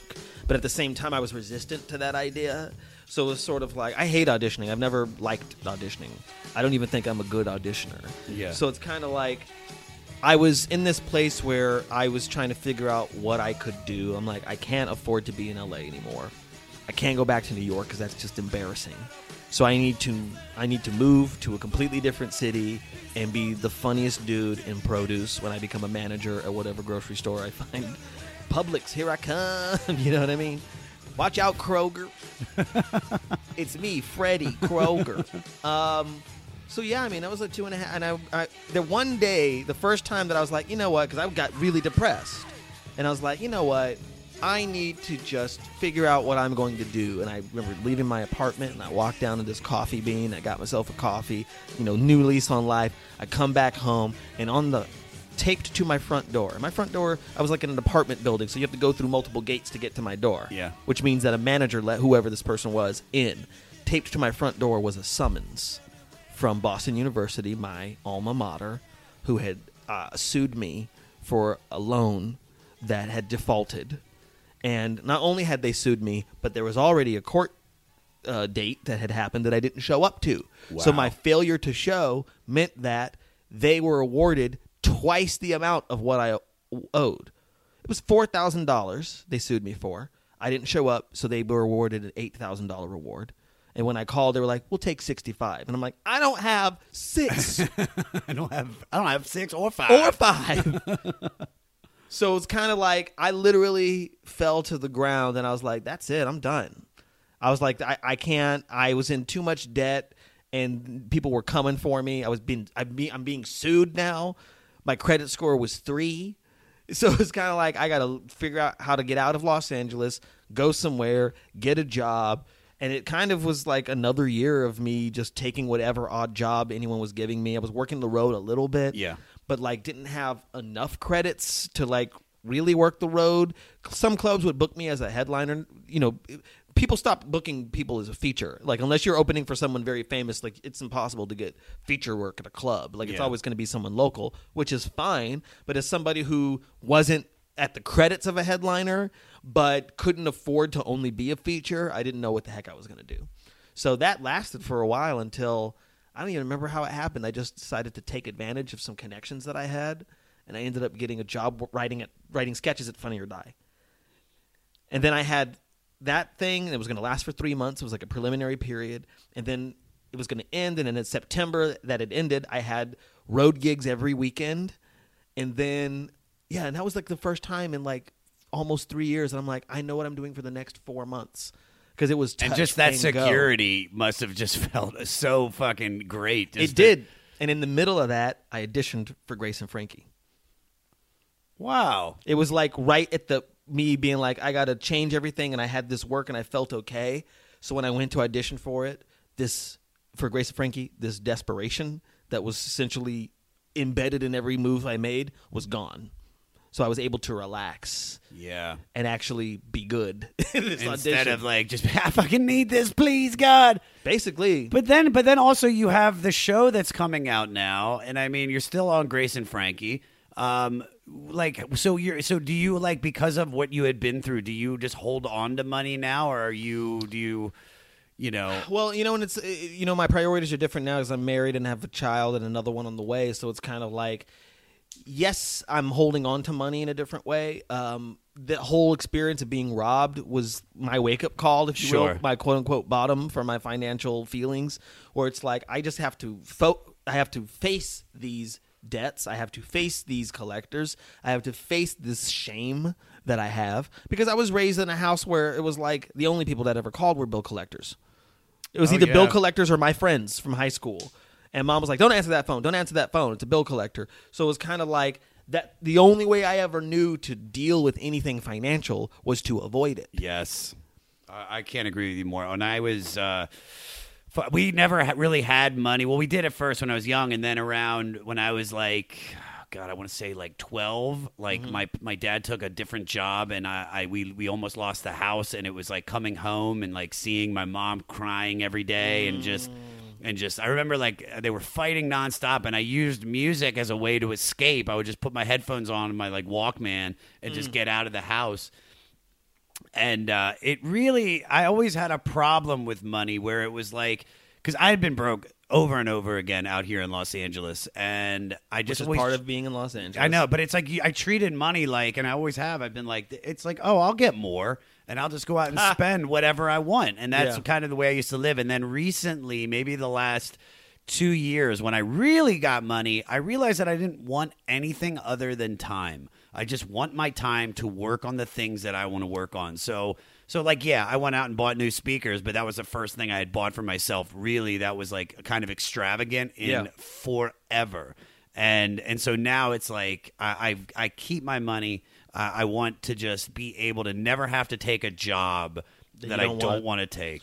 Yeah, I mean, I, I and th- that's that's interesting too because it's kind of like I was spending so much time hustling to get a job that that being able to kind of step back and relax and think about what you want to do um, is always valuable. Of course, if you are broke, it's harder to do. Yeah.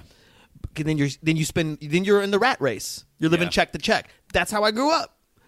Yeah. So it's like I was that was familiar to me. Everybody's living check to check, right? Yeah. And so, but then trying to figure out, like, okay, well, if I have this amount of money, then I need to give myself the time to relax, to re- regroup, and think about what else I want to do to continue Sure. to make money in the way I want to make it. And that's very difficult because a job is a job is a job is a job, as we're taught our entire life. But that's not true, especially in entertainment. Every job is not equal No, not at all. because it's still you. These lines are so blurred. You know what personal, professional, reality, and content. All that stuff is insanely blurred. So it's really hard to kind of stick to your guns through all of that stuff. Completely. Um, the, the song also though has this, you know, it's me and my folks, you and your folks. Yeah. Like, what is your relationship with your parents like? Um, it's all over the place. It's all over the map. Um, I mean, you know, we, you were talking about like uh, when you were a kid and being broke and like you know coming home to your parents. You know, there's fighting and there's crying and stuff like that. So it's like I was born in a small town in New Mexico. My mom was 19. My dad was probably 21. Um, I only met him a couple years ago, my biological father. So he was not in my life at all. And what I have gathered from meeting him and, and talking to my mom about this stuff, which, by the way, a couple years ago was the first time my mom ever opened up to me about what happened, the circumstances around my birth. We just never talked about it. That was kind of the rule, if you will, the culture is this culture of silence in my house. Yeah. And so, and my mom was an addict, you know, growing up as well. So it's kind of like, which is probably a result of all of this rejection from, you know, this is a traumatic thing to happen to her at 19.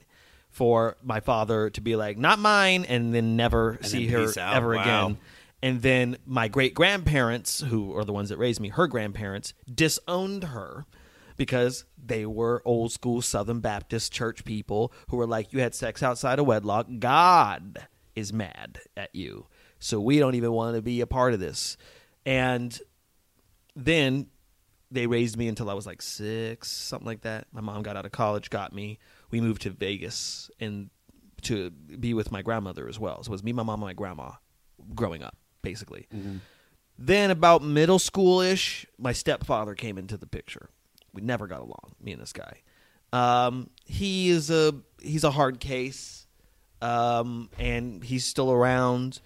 My mom and him have two uh, daughters, my little sisters, that are 13 and 14 years younger than me. Um, the oldest of the two has her own daughter now, my niece. What's up, everybody? I am Finn McKenty, host of the Punk Rock MBA podcast, part of the Sound Talent Media Podcast Network. My podcast is all about doing what you love for a living, and every week I sit down and talk to people who have done exactly that. For example, musicians like Tommy from Between the Buried Me, Matt from Periphery, Lil Lotus and Shinigami, among many others, photographers, artists, designers, YouTubers like Glenn Fricker and Sarah Dici, and I unpack exactly how they got to where they are today with the goal of helping you do the same. So if that sounds cool, you can listen and subscribe at soundtalentmedia.com, and I'll see you there.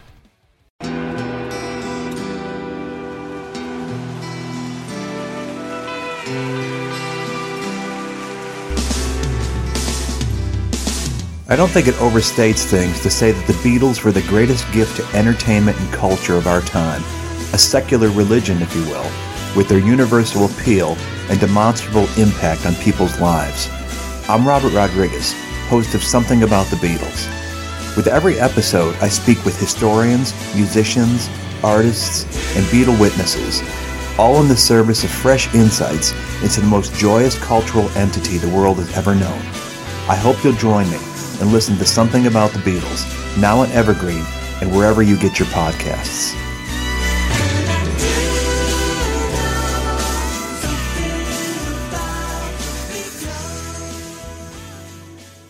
And so my mother and I went through a lot of healing, I guess you could say, my sophomore year of college. And uh, I mean, but that's what I'm saying. Like, it was growing up in Vegas, and it was probably about sixth, seventh grade that the addiction started to kind of really take a toll. And that, especially because I was getting older and I was going through, you know, puberty and I was 13 and kind of asserting my own independence and looking more like this man that, you know, broke That- her yeah. heart. Oh, I could imagine. It's a lot of, and, and that's what I'm talking about. This intimacy stuff, intimacy stuff, is a lot of someone. My mom, my mom loved me and was mad at me at the same time. So I thought those were the same thing. That's why I got into a lot of bad relationships when I got older. Of course. because I'm like, oh, she's mad at me, she must care. You know, oh, she cares about me, she must be mad. It was kind of like those were the same thought to me. Yeah. Uh, and I'm also assuming this other thing, so it's kind of like always feeling like I'm guilty about something. Um, so basically, me and my mom, it took us a long time to kind of come back from all that stuff. You know, it was her getting sober and then me being in college because, you know, I, I forgot this until the other day. it's weird to say that I forgot this. I was homeless in high school. Ah. I- and I forgot it because I had places to stay. Like I wasn't on the streets, but like I had a friend who let me stay in his uh like an extra room that his family had, and then my girlfriend, my senior and junior year of, of uh, high school, I lived with her and her mom through my entire senior year, and then went from there to Boston. And when I came back to Vegas, I did not stay with my parents. I stayed with my grandma because she went out, moved out, and got her own place. I slept on her couch while working a couple of different jobs, and then I just stayed in Boston as much as I could without doing all that stuff. So I was like, oh, that technically is is homeless. Like I didn't ha- have a place to go. My parents kicked me out. Like I crawled out of my bedroom after a physical fight because it was it was abuse and there was yelling and punching and kicking and screaming, and like I crawled out of the window of this apartment complex to like call a friend of mine to tell her what had happened, and then when I came back to my room to crawl back in the window, I saw the light go off, which means that they were there. I tried the window; they had locked the window, so I had to go around to the front, and then there was a trash bag of my clothes there, so I just took that slept at a friend's floor that was upstairs in the upstairs apartment, and then took that whole trash bag slash my life to Yeah. school the next I've morning. had I've had trash bag moves. Oh, dude, uh, Good old you're not trash living bags. unless you have a trash bag Not- move. You haven't lived That's, until dude, I'm gonna tell you right now. That's why, like, if you look around my apartment, like, there's, I try to keep it as minimal as possible. Like, I don't have much stuff because I was so used to having to move, to move, dude. like, at the drop of a hat. this is a big thing for me as well. Like I realized like a lot of my young life I never put up anything on the walls. I used boxes as my tables, but then never unpacked them.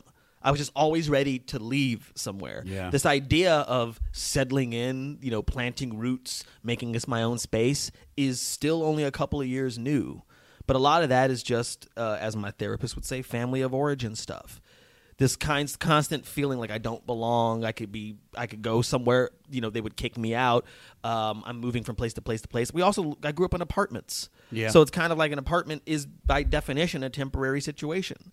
At some point, you grow out of it. You need more space, or you know, you just never own the place. So there's only so much you can do to it you can't change it you can't paint it you can't like do all these things anything you do you put a painting on the wall you're gonna have to pay for that when you leave you Yeah. know oh it came out at your deposit and all that stuff so it's kind of like sorry the question was No, no, no. what, what I, my relationship is, is, with my I- folks yeah, I mean, it's I. But that's but you and you got that from your family. Is that what you're seeing from your mom in particular? Yeah, it was very strained. I mean, it was you know, and uh, my mom was she was abandoned by her family, so it's kind of like that idea that there's someone that you can depend on, you know, that is related to you was never part of her her her worldview, and so I got that same thing from her, if you will. Yeah. And so it was kind of like it didn't it wasn't until I was in college that we started to kind of heal and talk and think about uh because I had an experience where I kind of realized um what addiction was, if you will. As opposed to it being uh, because you know the culture talks about addiction like an addict is just something's wrong with them.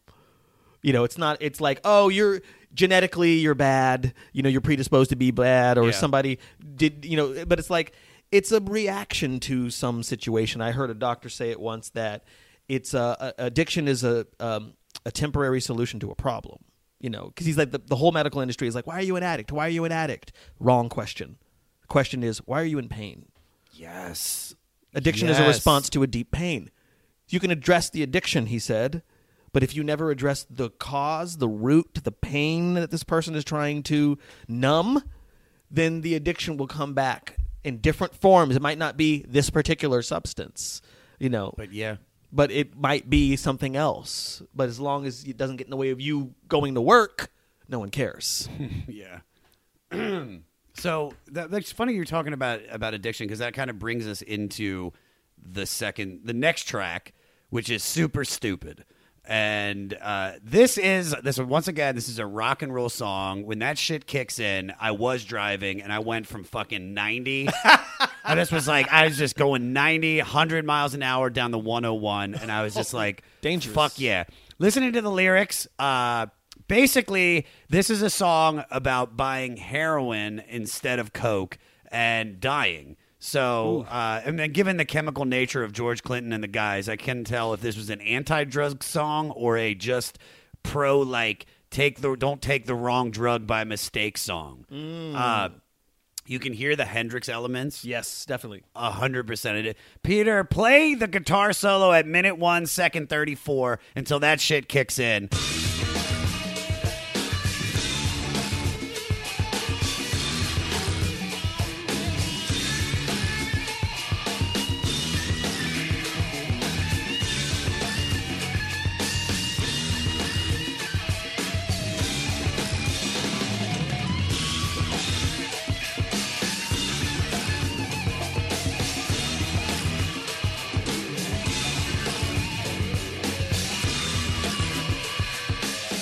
What is a super stupid decision you've made in your life that has stuck with you, and you're still feeling the consequences?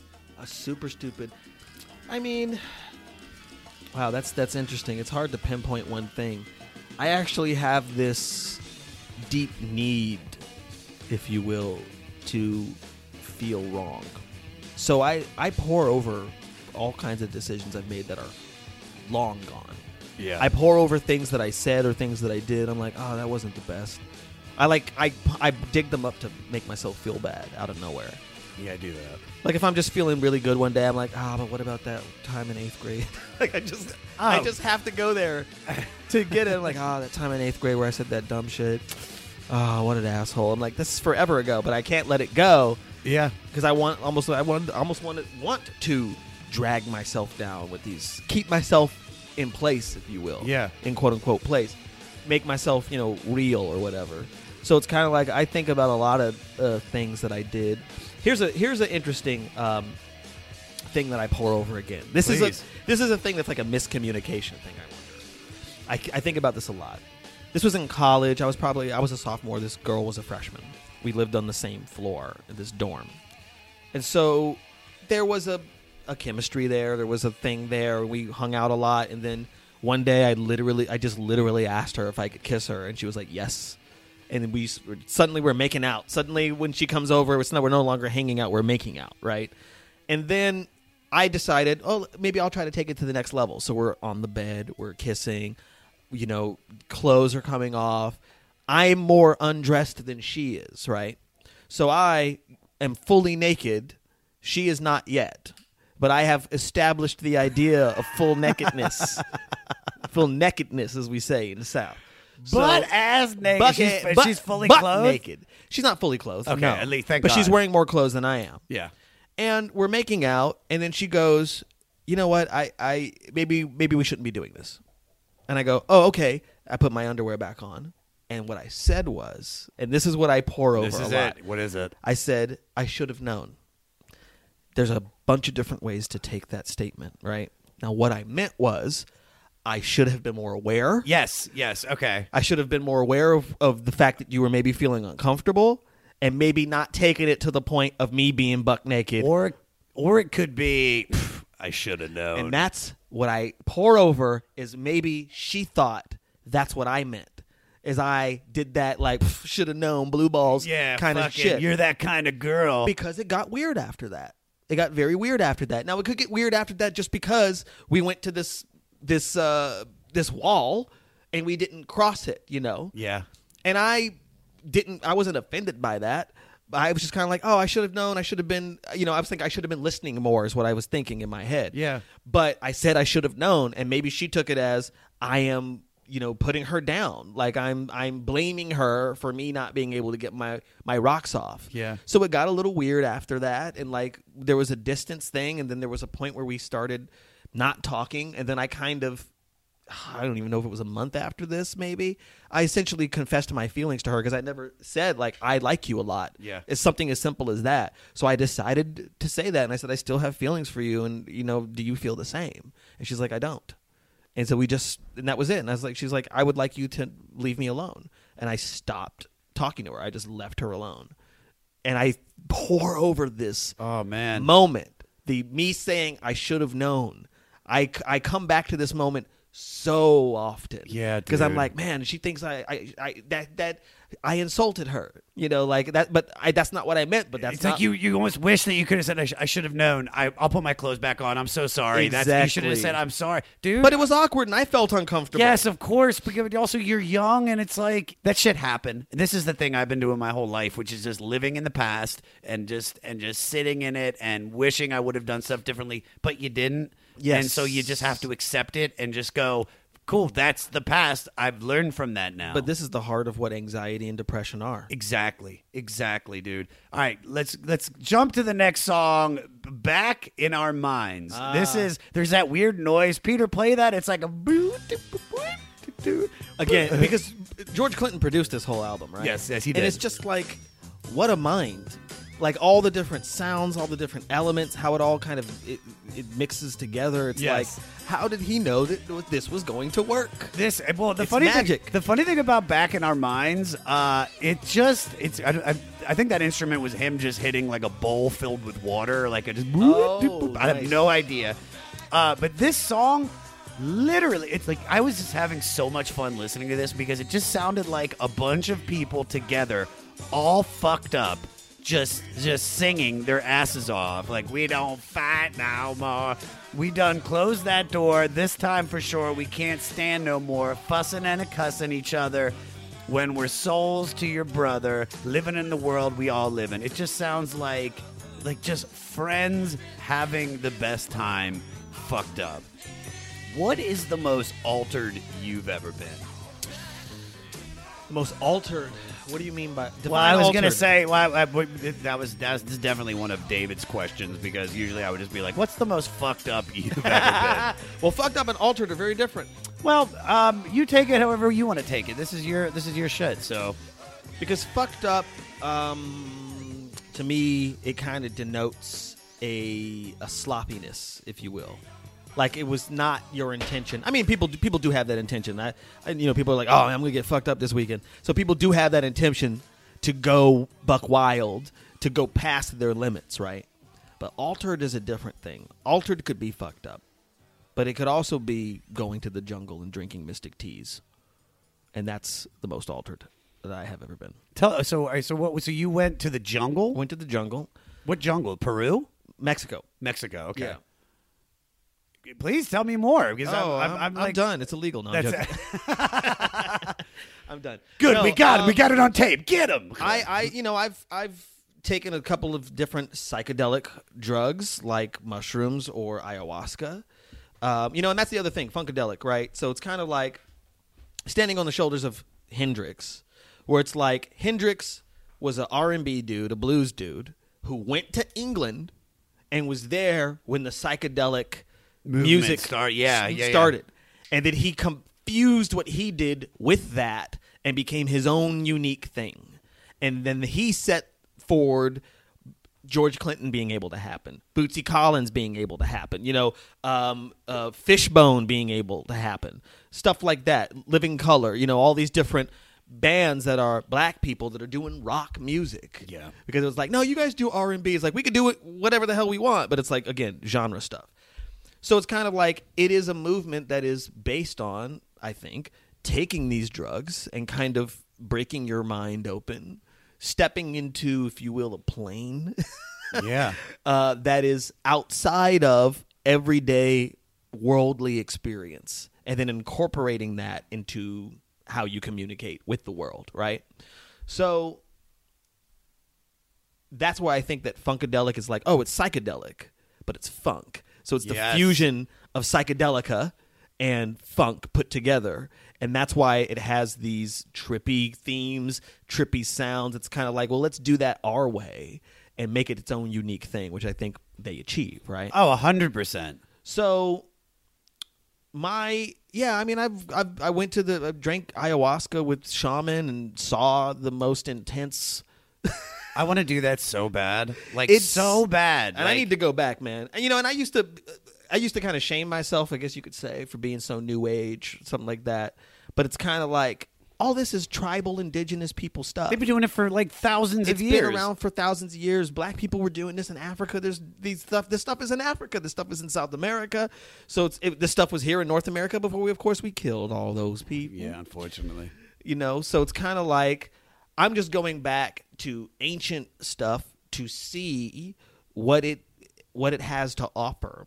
Because if it's been around for thousands of years and people have been using it as a healing medicine, if you will, then maybe there's something to it. Of course, it's scary, but you know, you won't necessarily lose your mind. Although somebody used to say that a lot of people, because a lot of people when I first went to do it, I was my first time was with a group of people. It was a lot of their first time. That was a common theme. I don't want to lose my mind. I don't want to lose my mind. And one of the people that was running it was like, "You should be so lucky to lose your mind. My goodness, to stop." Thinking and over analyzing every single thing that you do, to only live only in your intellect and your ego and not have a connection to your body and the ground and the earth around you, that sounds fantastic. Losing your mind, and I was like, whoa, bro. I didn't say bro, but I thought it, which is almost the same if Yeah, you're Catholic. you're like, uh. same as saying it. Um, Um, no, keep going, please. So yeah, I mean, like the whole thing with ayahuasca is that you're supposed to have a, a prayer, if you will, or an intention that you a question you ask the spirit, and so it's kind of like my first one was, "Show me who I am." That was the first thing I asked, because as we've talked about labels. We've talked about this industry. We've talked about our childhood. So it's kind of like I get very confused because it has been a major theme in my life. I'm being told that I am not what I am the entire time. I'm being told that I'm not black. I'm being told that I'm not a man.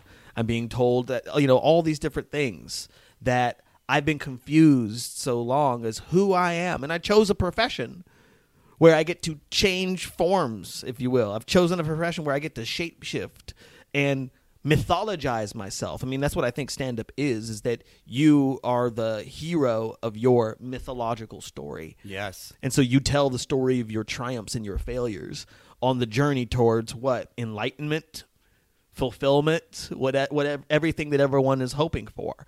I think that's what any stand up is doing when they get on stage is they are mythologizing themselves. And the, the the danger is, I remember who was it Lewis Black, I think he said a long time ago that like you play a character on stage, the character is parts of your personality. It's like if you think of your personality as slices of a pie, your stand up comedy character is three or four of those slices, fully exaggerated, right? But the thing is, we as comedians get so used to having to filter all experiences through that lens that it becomes the only way we can see things. We create a character that is us, but isn't us. And then we turn ourselves slowly into the character that's on stage. Hmm. And we forget what is actually us and what is the myth that we are reporting. And I do that. So show me who I am was the first thing I wanted to know and I and I drank the tea and it takes a long time. Ayahuasca is DMT Yeah, it's combined with something else that makes it last for hours. Because I think I've- I've heard, I've never smoked DMT or whatever. People say, oh, it's like 15 minutes, 20 minutes long. This is like a four to eight hour long experience where you're in this plane. And it's kind of, I mean, it's incredible and it's scary. It's terrific and terrifying, you know? So it's like I got to see and get information about stuff that I never even considered would be useful to me or that I even thought about myself. Did you fe- did you get what you wanted from that experience? Like, did you come out? Do you feel like you've grown because of that? And like- absolutely. yeah. Absolutely. I mean, and that's the thing though because you you it's a retreat. You leave this world, Los Angeles. I go to the jungle where it's quiet and dark at night. And they're like, "Hey, every time you wake up, make sure to shake out your shoes and clothes. There's tarantulas." And then I'm there in this quiet, silent place, have this insane spiritual experience, and then I get on a plane and come back to Los Angeles, and then that's when the world gets back on you again. So it's easy to feel that closeness, if you will, and that fullness that you can feel there. And then you come back, and then everything, everyone starts, everyone that you talk to has a hammer, and they hit you over the head with it. And then at some point, you're like, oh, Jesus, I've been hit over the head with a hammer for three years. I can't even remember what it feels like to feel whole or feel peace. Sure. And my problem is that um, is integration, I guess you could say. I learn a lot of this stuff and I go, oh, I see. But h- how to integrate that into one's life and to put it forward as a practice or to apply it, that's where the difficulty is. You can get all kinds of answers, but that doesn't mean that it's going to change how you act in an everyday situation unless you work at it. Yes, completely. Now, I want to I want to talk about keep continuing what we're talking about. That brings us into our next song. last song. Because Wars of Armageddon to me just reminds me of a bad trip.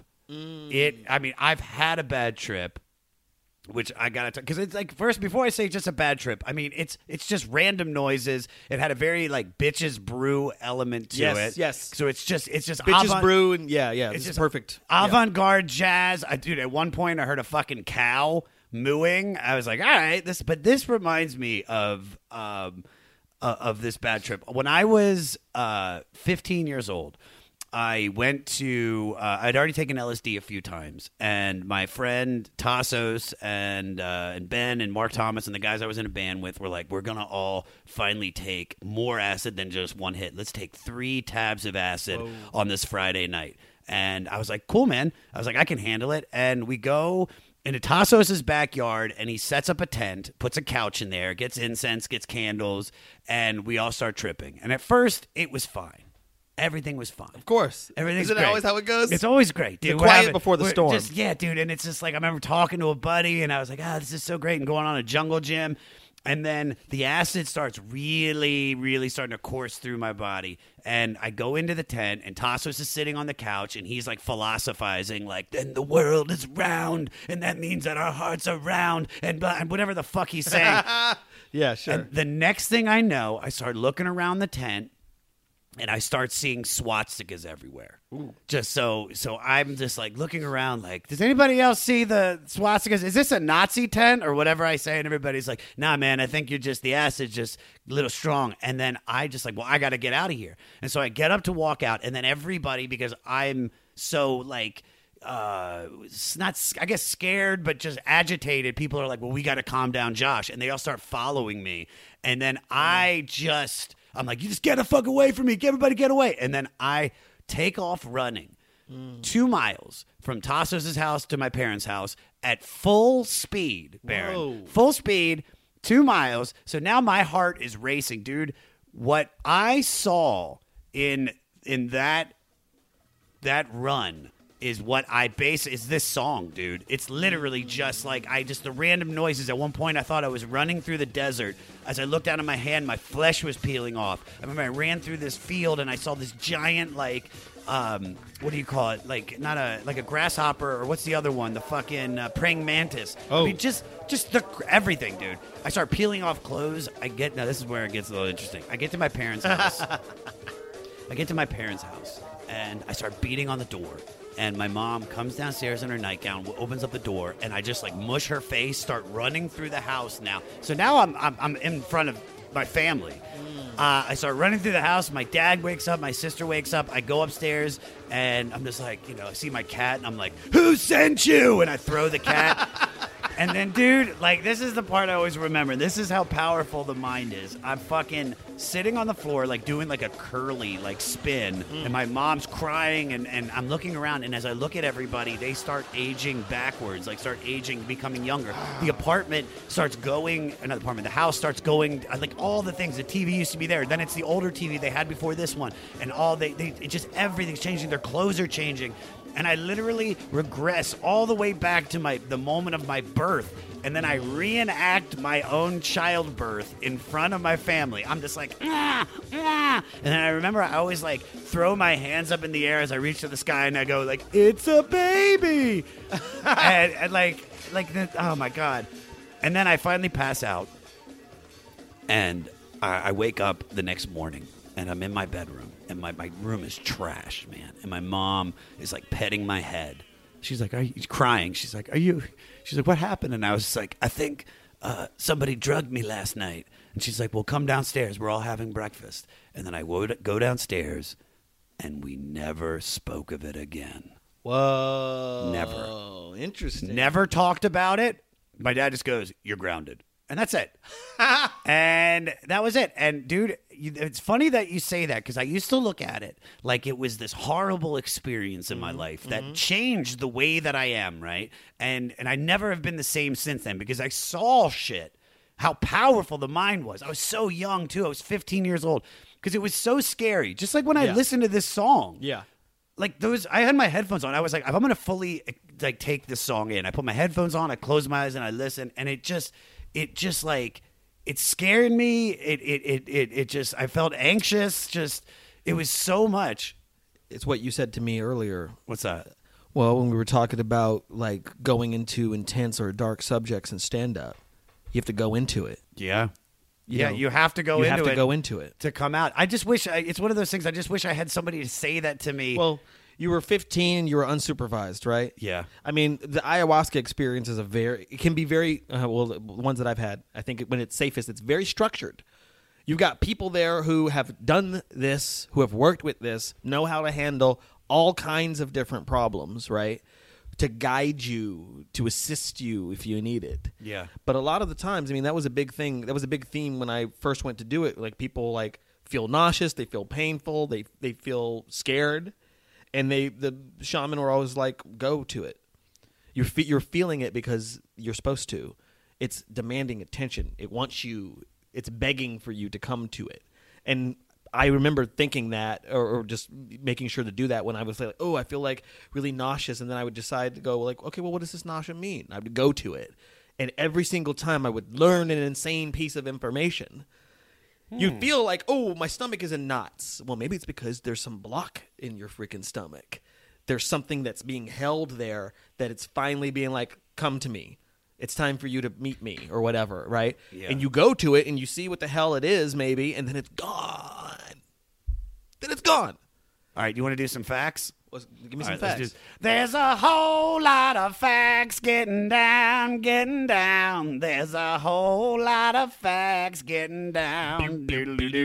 Uh, okay, the cover photo of the lady with the afro buried in the dirt screaming was shot Yes. by famed photographer Joel Brodsky, who also shot the soul genre defining Ohio Players and Isaac Hayes album covers, as well as Whoa. iconic debut covers for The Doors, MC5, The Stooges, and Kiss.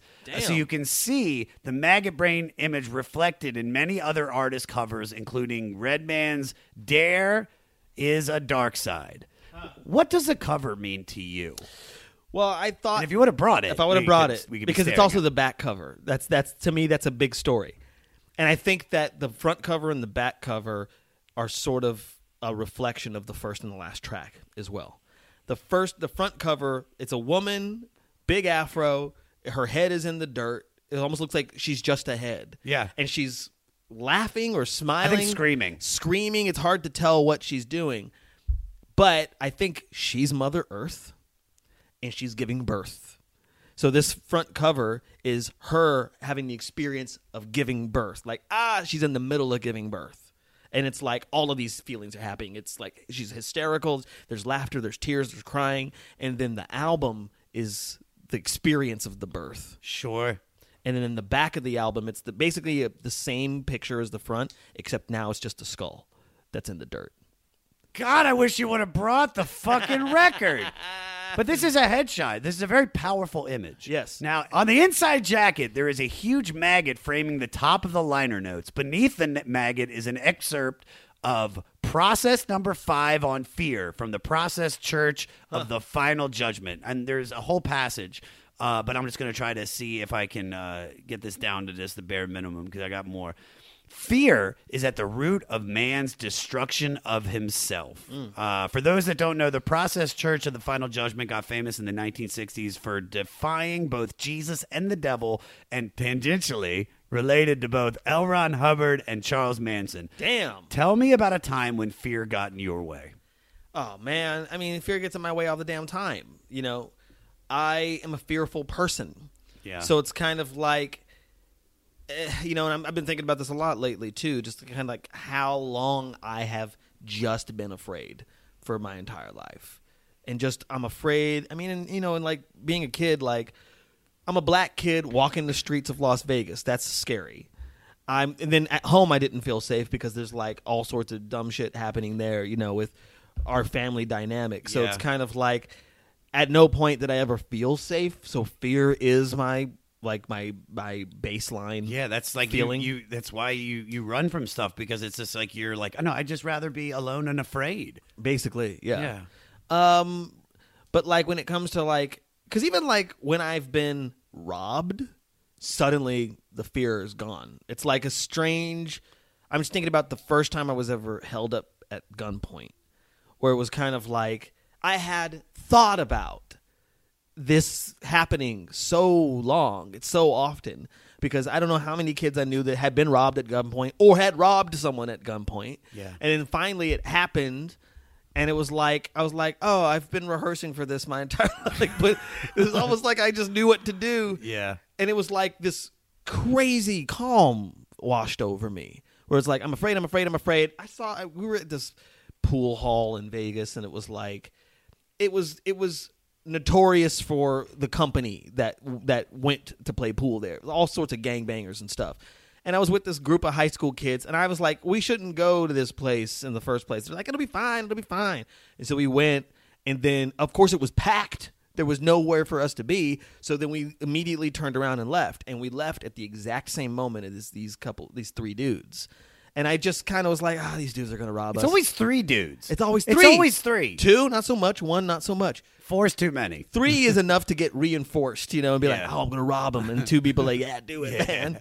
So it's like we they left at the same time as us. I didn't pay them pay attention to them at at first until I saw them kind of looking at us, and I was like, "These dudes are gonna rob us." And then of course we get to, we get to our car. Our car is right next to their car.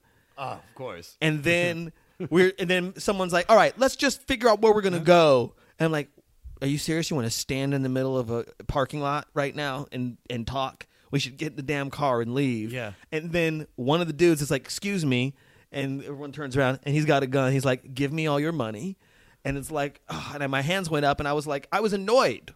I was more annoyed than I was scared at this time. Yeah. And I'm like, all right, because generally people who rob you, well, it's not, I'm just, I want to make generalizations, but he didn't seem like he was going to kill anybody.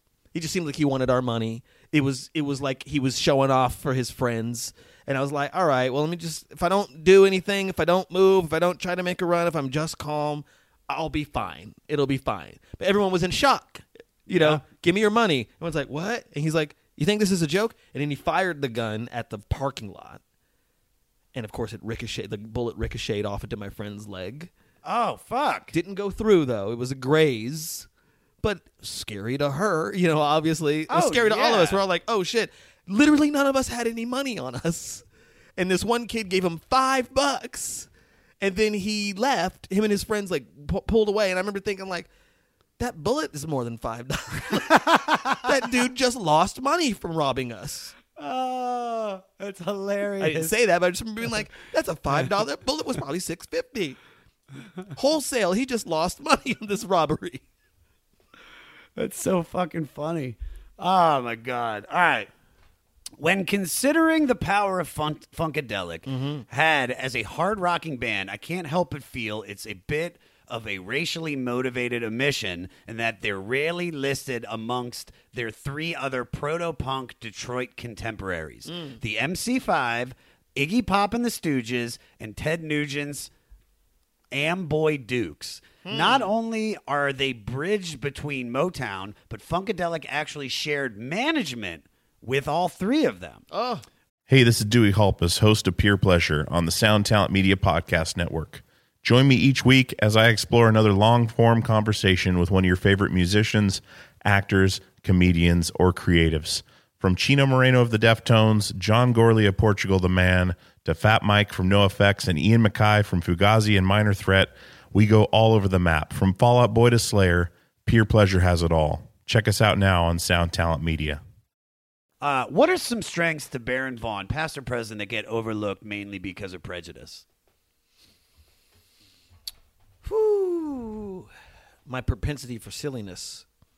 I'm a very, I'm a silly, I'm a, I'm very, very silly, and I like to be silly. So it's kind of like that's why I have a hard time recon- reconciling sometimes my darkness with my silliness. I think that's also sometimes why audiences get weirded out because I'm so silly and I smile a lot and I do voices and I make puns and I do side, I do sound effects.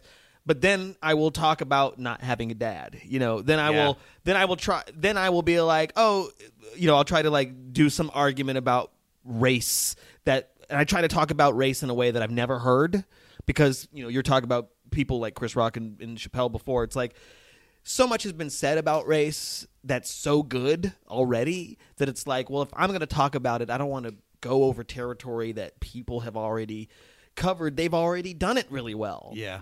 then I'm just doing an impersonation of someone that did something better than me instead of doing it my own way. So I try to like get philosophical. I try to get, um, you know, deep, if you will. But because I'm silly, I think people go like, "Wait a minute, what's going on here? You were really silly. Now you're talking about Something aliens." serious, yeah. or, it is, or aliens, yeah. Um, so it's kind of like I feel like my my silliness, if you will, my goo my inner goofiness, my absurdism, which goofiness, by the way, is uh, another thing I like about this album. There's there's, there's very goofy. There's such there's a humor, there's a dark humor to a lot of this, but there's a lot of goofiness and silliness to even just the wordplay, the way that he writes. it. I once had a life, or rather, life had me, is a silly statement. He does that a lot too. He kind of reverses statements. If you and your folks love me and My my, folks- folks like like me, you and your folks love me and my folks. It's just and it's just kind of he does this kind of he- stuff. yeah, he's dude. That's the funny thing about George Clinton is that he is this silly individual, dude. If we so the first record we broke down, he was on. I did OutKast Aquemini, Oh, and yeah. he's on synthesizer talking about wanting to. I think it's about like I think Byron said it. It's it's if you listen closely, you can hear George Clinton calling a prostitute and asking her to do things. He's like he's like you know motivated ejaculation. Uh, he's just saying all this weird shit. So there's definitely a silliness. Too. I Yeah. mean, red. He's got like 19 colors in his hair. Yes. I mean, I think he's the epitome of a silly, you know, rock star. I think that's kind of why they can't put well, him. he's, he's he's and it's it's similar with somebody like Bootsy as well. They're, Very, they're yeah. icons, but again, they've turned themselves into these characters that I go, well, how much of that is what they would be like in an everyday situation? It's hard to know, but I also don't care in a sort of a weird way. Yeah.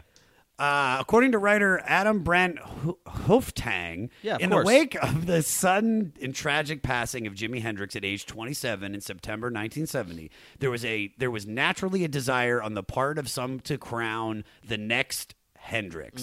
Duane Allman, Ernie Isley, Robin Trower, and Johnny Winter were among the skilled players deemed worthy but none produced this the kind of searing emotional fuzz punched performance that Funkadelic's Eddie Hazel accomplished on Maggot Brain. Were you ever pitched as being the next blank?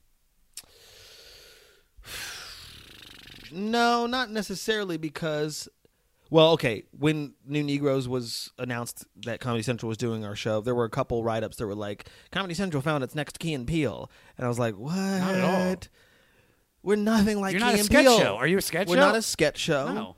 We're also like not like tonally, stylistically, nothing like Key and Peele. Key and Peele are their own thing. So it's kind of like we're our own thing and we're doing a very different thing, you know? Yeah. But it's just there's nothing else to compare us to. So it annoyed the crap out of annoyed the crap out of me. Where I'm like, well, I think people who liked Key and Peele, like I I loved Key and Peele, will like our show, but don't watch us expecting us to be like a Key and Peele. Sure. You know? Yeah. Um, then, because the thing is that like, no one it's it's hard to get to get in that category as a as a black comic, I guess you could say. There's always been this weird thing, you know, and I don't know if you've ever heard this before, but it's like every single decade since the 50s, there has been one major black comic that literally everyone has to live up to and everyone gets compared to. So it was Cosby, then it was Pryor. Pryor, then it was Eddie Murphy, then it was Rock, then it was Chappelle, and Chappelle gave up the throne. So Chappelle like stepped away from the peak of his fame when everyone was getting p- compared to him. It's just like that scene in Hollywood Shuffle where everyone's going out for that audition and it's Murphy-esque, I'm looking Murphy-esque. for an Eddie Murphy type. Eddie Murphy type. So it's like I have been compared to one person. So it's no, I, uh, no one's ever said I'm the next something. It's like I've been going out for things where it's like Chappelle type, Chappelle type, Chappelle type. Because when I was in New York, uh, Chappelle show was on. So it's like everybody wanted the next Chappelle, you know. Um, and then, I mean, after Chappelle, I guess it was Katt Williams, and then kind of Kevin Hart, Kevin Hart now. And now it's kind of like you know you got I guess Jerrod and Donald Glover the thing is that there's more people now that people are kind that are kind of huge that people can be like, oh, we want a Jerrod type or a Hannibal type or a Donald Glover type. It used to just be one comic that everyone had to be a Chappelle or a Chris Rock type. Yeah. And um, so no, I've never been. No one's ever said I'm the next something. Uh, I don't think people even know that I'm here. that, I, that I'm the first me. Sly Stone and George Clinton were two great musicians who sometimes made amazing music together, but more often just egged each other on to greater levels of drug consumption. Clinton remembers a note a dope seeking Stone slipped under his door at a hotel in handwriting flawless enough for a wedding invitation. Knock, knock, put a rock in a sock and sock it to me, Doc. Signed, Co Junkie for the Funk. Uh, who is your creative partner or someone who you vibe instantly with and gets the direction you're trying to go in? Whoo, interesting. I mean, right now it's Open Mike Eagle, who is my co-host, you know, of of New Negroes. He has a very different background than I do, um, but also there's so many similarities of our personalities, and so it's kind of been interesting to work with him and to kind of see the way that he looks at things, especially because he's had to navigate the music world Yeah. uh, as a as a rapper, as a hip hop artist that doesn't easily fit into a category as well. So he's had to do that in a very different way, and I've learned a lot from him.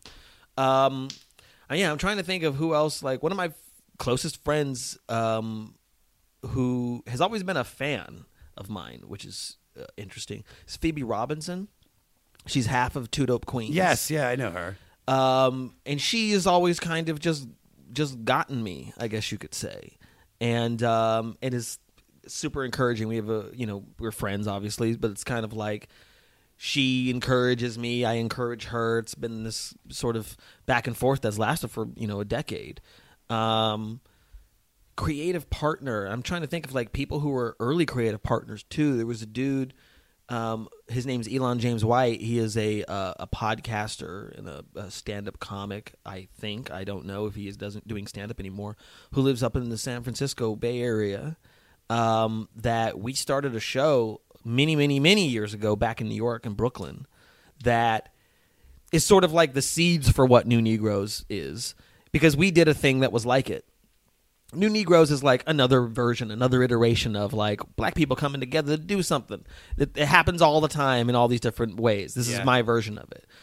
Elon and I tried to create a scene and tried to create a thing. It was called the Brooklyn Comedy Company, and we did a thing called the Black Comedy Project. We had a show called Four Shades, uh, which was him, myself, Michelle Buteau, and uh, Eric Andre or Jordan Carlos.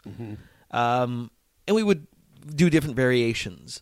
And so, like, he was an early collaborative partner, I guess, like the first person that I did a lot of stuff with, and we talked a lot about comedy and kind of the things we wanted to do in comedy and the kind of the shows we wanted to create and stuff like that. So that's that's that's another person, I guess you could say. Uh, You, everybody you mentioned is fucking. I know them, and I'm just like, that's they're fucking great people. Like I love Michelle to death. I think Eric is one of the funniest people in the world, and I think it's like if you surround yourself around people that, like, you never want. I always said it, it's like you never want to be the funniest person in your group. You uh-huh. always want it to be somebody that makes you work harder. That was Angelo for me. Mm. Angelo Bauer is still to this day. Like I started with him and Jerrod Carmichael, and it was like by starting with them and knowing that they were so funny, I had to work so hard just to even be in the same like breath, and I never was. Like, you know what I mean? It's definitely something that I had to continuously uh, work at. But just to see, be around those two guys, like for the first three years of my career, I mean, it was like the, I mean, it just, it just made me work so much harder. So, on an early Parliament tour, bassist Billy Bass Nelson was navigating and thought he had found a shortcut to Ohio. Clinton recalls we ran a roadblock, went about a mile along the road, and came into a small town where we saw all these fucking creatures walking around. Zombies or mummies, hands up in the air, and dead look on their faces. We were scared out of our fucking minds. When they saw the Klieg lights, they realized it was not an actual town of the undead, but a movie set. They had ah. stumbled onto the filming of George Romero's classic horror movie, Night of the Living Dead. What? Yeah, man. This is from his book. What's an environment you've entered where you've been absolutely terrified only to have found out that you misread the situation? Oof. That's an interesting one. Um, this is a stand-up comedy gig thing. Hit me.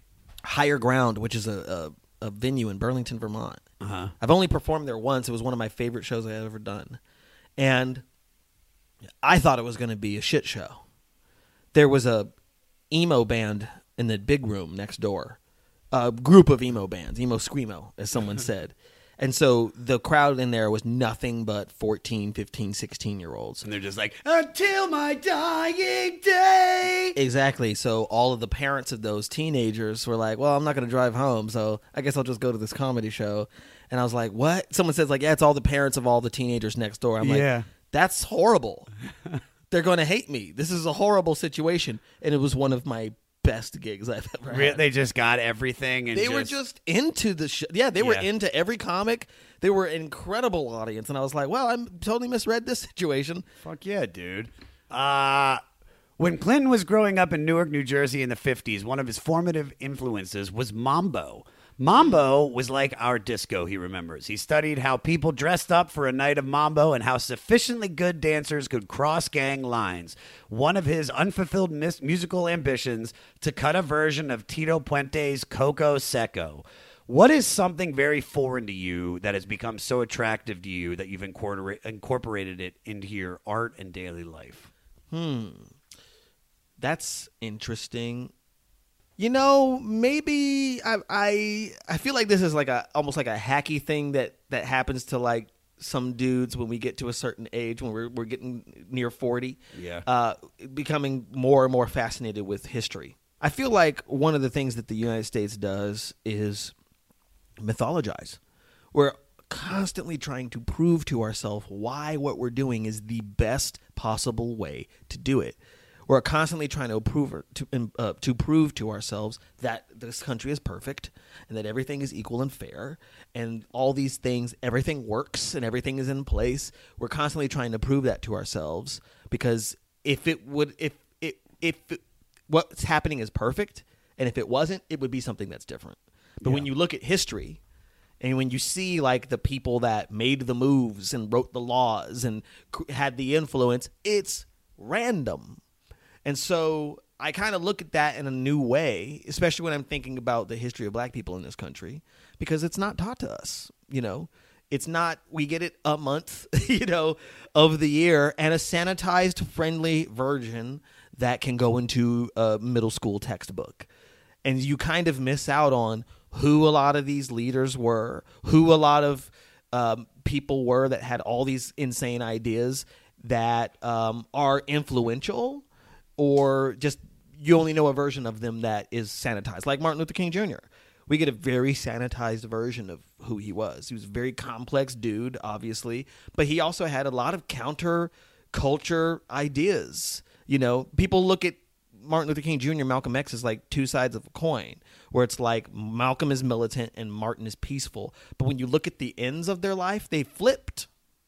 Malcolm started to become a lot more peaceful because he went to Mecca, went on a pilgrimage, and you know met white people who are uh, Muslim, and was like, "Oh, this is a lot different than what I was thinking before," Yeah. and saw that this was a uniquely American problem. But I think he, in some sort of ways, seems to have come to some sort of inner peace in a different way, even though his life was under threat. But he kind of became a little bit more calm, if that if that makes any sense. No, it makes perfect sense. And then Martin Luther King Jr. was the opposite.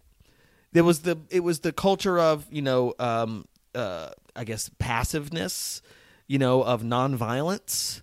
And then when he went to Chicago and it was all about redlining, and then he gave that speech about Vietnam, he was becoming more militant in a lot of different ways. And that's kind of where he was toward the end of his life. And we people don't know about the end of his life because we know about the highlights, you know, all the successes. Yeah. But it, it says a lot to who Martin is and more to who this country is or what he had to face before he was assassinated.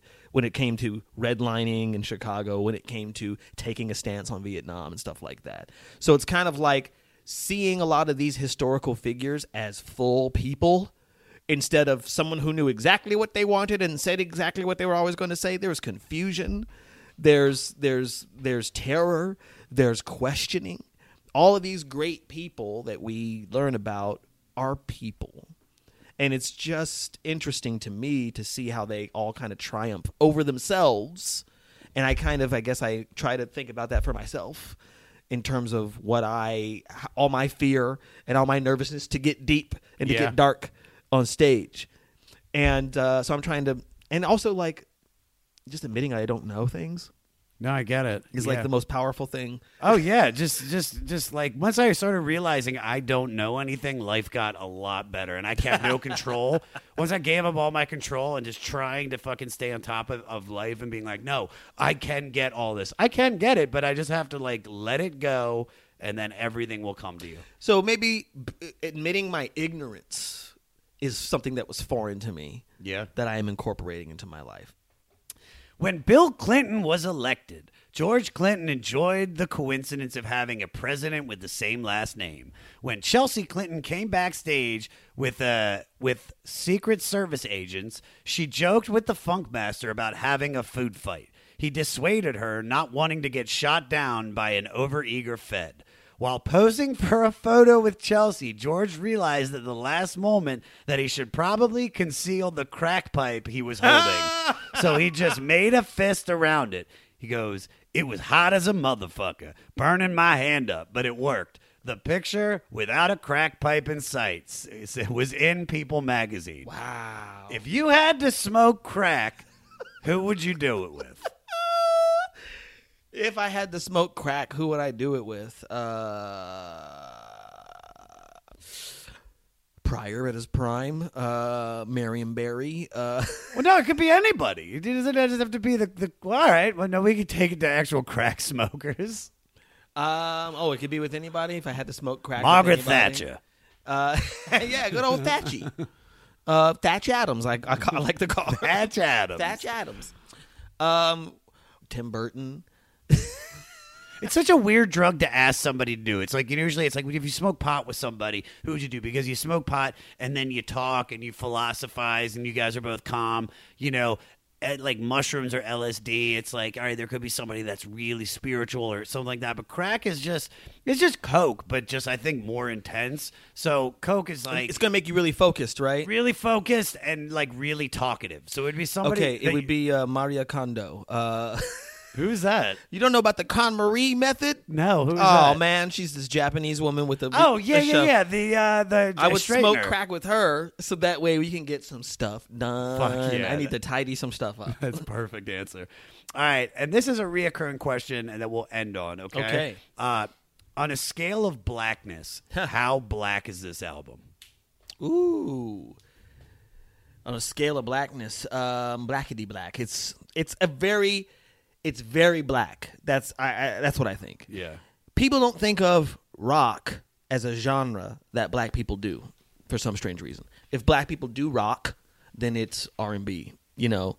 Um, but I think this is a very, very, very, very black album, uh, especially because of the, the kind of the themes that are explored and the way that they are explored.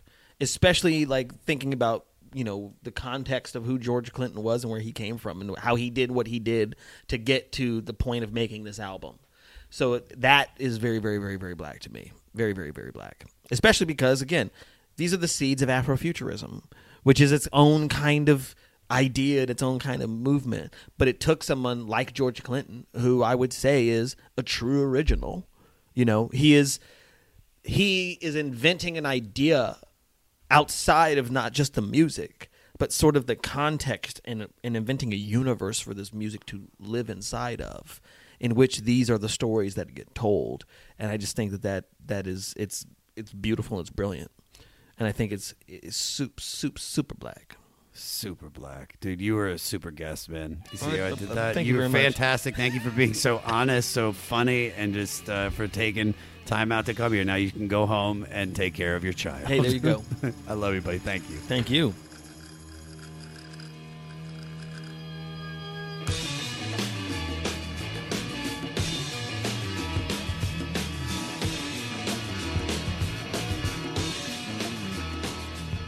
The one and only Baron Vaughn, ladies and gentlemen. For all things Baron Vaughn, go to baronvaughn.com. Last name spelled V A U G H N. And if you want to find him on all social media, it's Baron Von Black, spelled B A R V O N B L A Q. Baron Von Black on all social media. Check him out on Mystery Science Theater 3000 on Netflix. Check him out on Grace and Frankie on Netflix. But most importantly, guys, the new Negroes is coming to Comedy Central April 19th. It will also be simulcast on BET as well. Watch it, guys. It is fantastic. It's a mix of stand up, sketch, and music. Baron and a great MC named Open Mike Eagle created something very incredible, and I want you guys to see it. So watch it April 19th.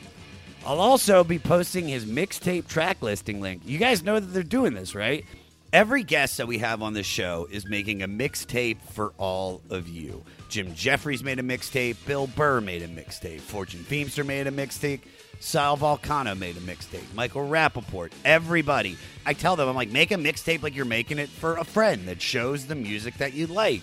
And that's the point, man, because I want you guys to get everything that you can possibly get out of this podcast. So check out Baron Vaughn and all the rest of the 500 guests mixtapes on our website.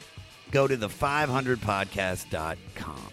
If you want to email me, email the podcast, do it at 500podcast at gmail.com. Follow me on all social media at Josh Adam Meyers and go to my website that I haven't updated in a long time because I'm just updating this website, joshadammeyers.com. Also, guys, follow my head writer on this show, DJ Morty Coyle. Check out him and his daughter singing many songs from the 500 on their Instagram at B and Daddy Cartoons. Also, listen to his podcast with my rabbi called Yid Nation. Twitter, it's at DJ Morty Coyle. Don't forget, guys, to sign up for the 500 Club. That's our Patreon. You can find it at the 500podcast.com backslash club. We give you the podcast a day early. We've got some merch for you guys. Also, you get the full episode. Baron and I tape for almost three hours. It's all good. It's like all the podcast is good. The problem is we don't want to put out a three-hour podcast because we just that might scare people. So what I'm telling you guys is, if, if you want the full episodes, if this is your shit, join the 500podcast.com. Also, guys, I'll be at Moontower Comedy Festival, guys, in Austin, Texas, and I am doing a live 500 taping. Now, we just listened to Funkadelic from 1971. Now, here is an artist that is directly influenced by this album. And guess what, guys? We have two submissions from the fans. We got two of them. And guess what? We're going to play both songs because if you send in your music, I don't give a fuck if we get 30 songs for every fucking submission, for every artist. We are going to play it because I want to help you guys out. So here we go. From Portland, Oregon, this is Mascaras, and the name of this song is El Moran. And from Paso Robles, it's Jack McCue with Bay City Blues. That's fucking dope, man. Two people sending in their songs. Guess what? I'm playing them because I'm trying to make careers blow up.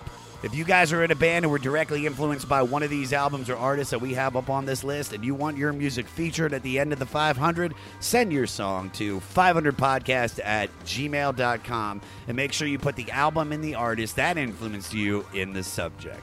Next week is Loretta Lynn Week with her 2002 compilation All Time Greatest Hits. Also, I'm going to tell you this right now. If you really want to make this this episode count even better, dude, watch Coal Miner's Daughter. I've done both. I listened to the greatest hits, and I've watched Coal Miner's Daughter. Cried through both of them. Be a part of the movement, guys. Y'all got some homework to do. Stay motherfucking fleecy.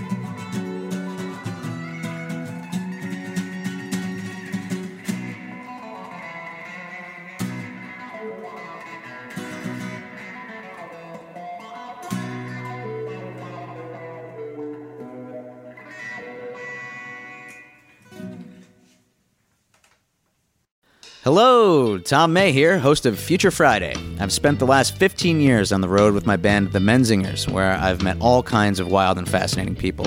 So I started a podcast. On Future Friday, I talk to fellow musicians about the moments that made them, their passions outside of music, and the curiosities that tie us all together. I've also talked to the likes of UFO researchers, magicians, soldiers, and documentary filmmakers, and I'm constantly searching for folks that can shape and change our view of the world. You can check out Future Friday wherever you like. Yes, hello everyone. I'm Hal Schwartz. And I'm Flynn McLean. Together, we host None But the Brave, a podcast dedicated to the music and career of Bruce Springsteen. Bruce and E Street Band are on tour right now for the first time in six years, and we're taking a detailed look at what's happening on stage in our bi weekly episodes. We've also been recently joined by some very exciting guests, including rock journalist Warren Zanes and Stephen Hayden, Backstreets Magazine founder Charles Cross, and Barstool's Kirk Minihane. If you're a diehard Springsteen fan, this is the show for you. So please subscribe to None But the Brave on your favorite podcasting platform, and we hope to see you further on up the road. Thank you so much. We'll be seeing you. Next Chapter Podcasts.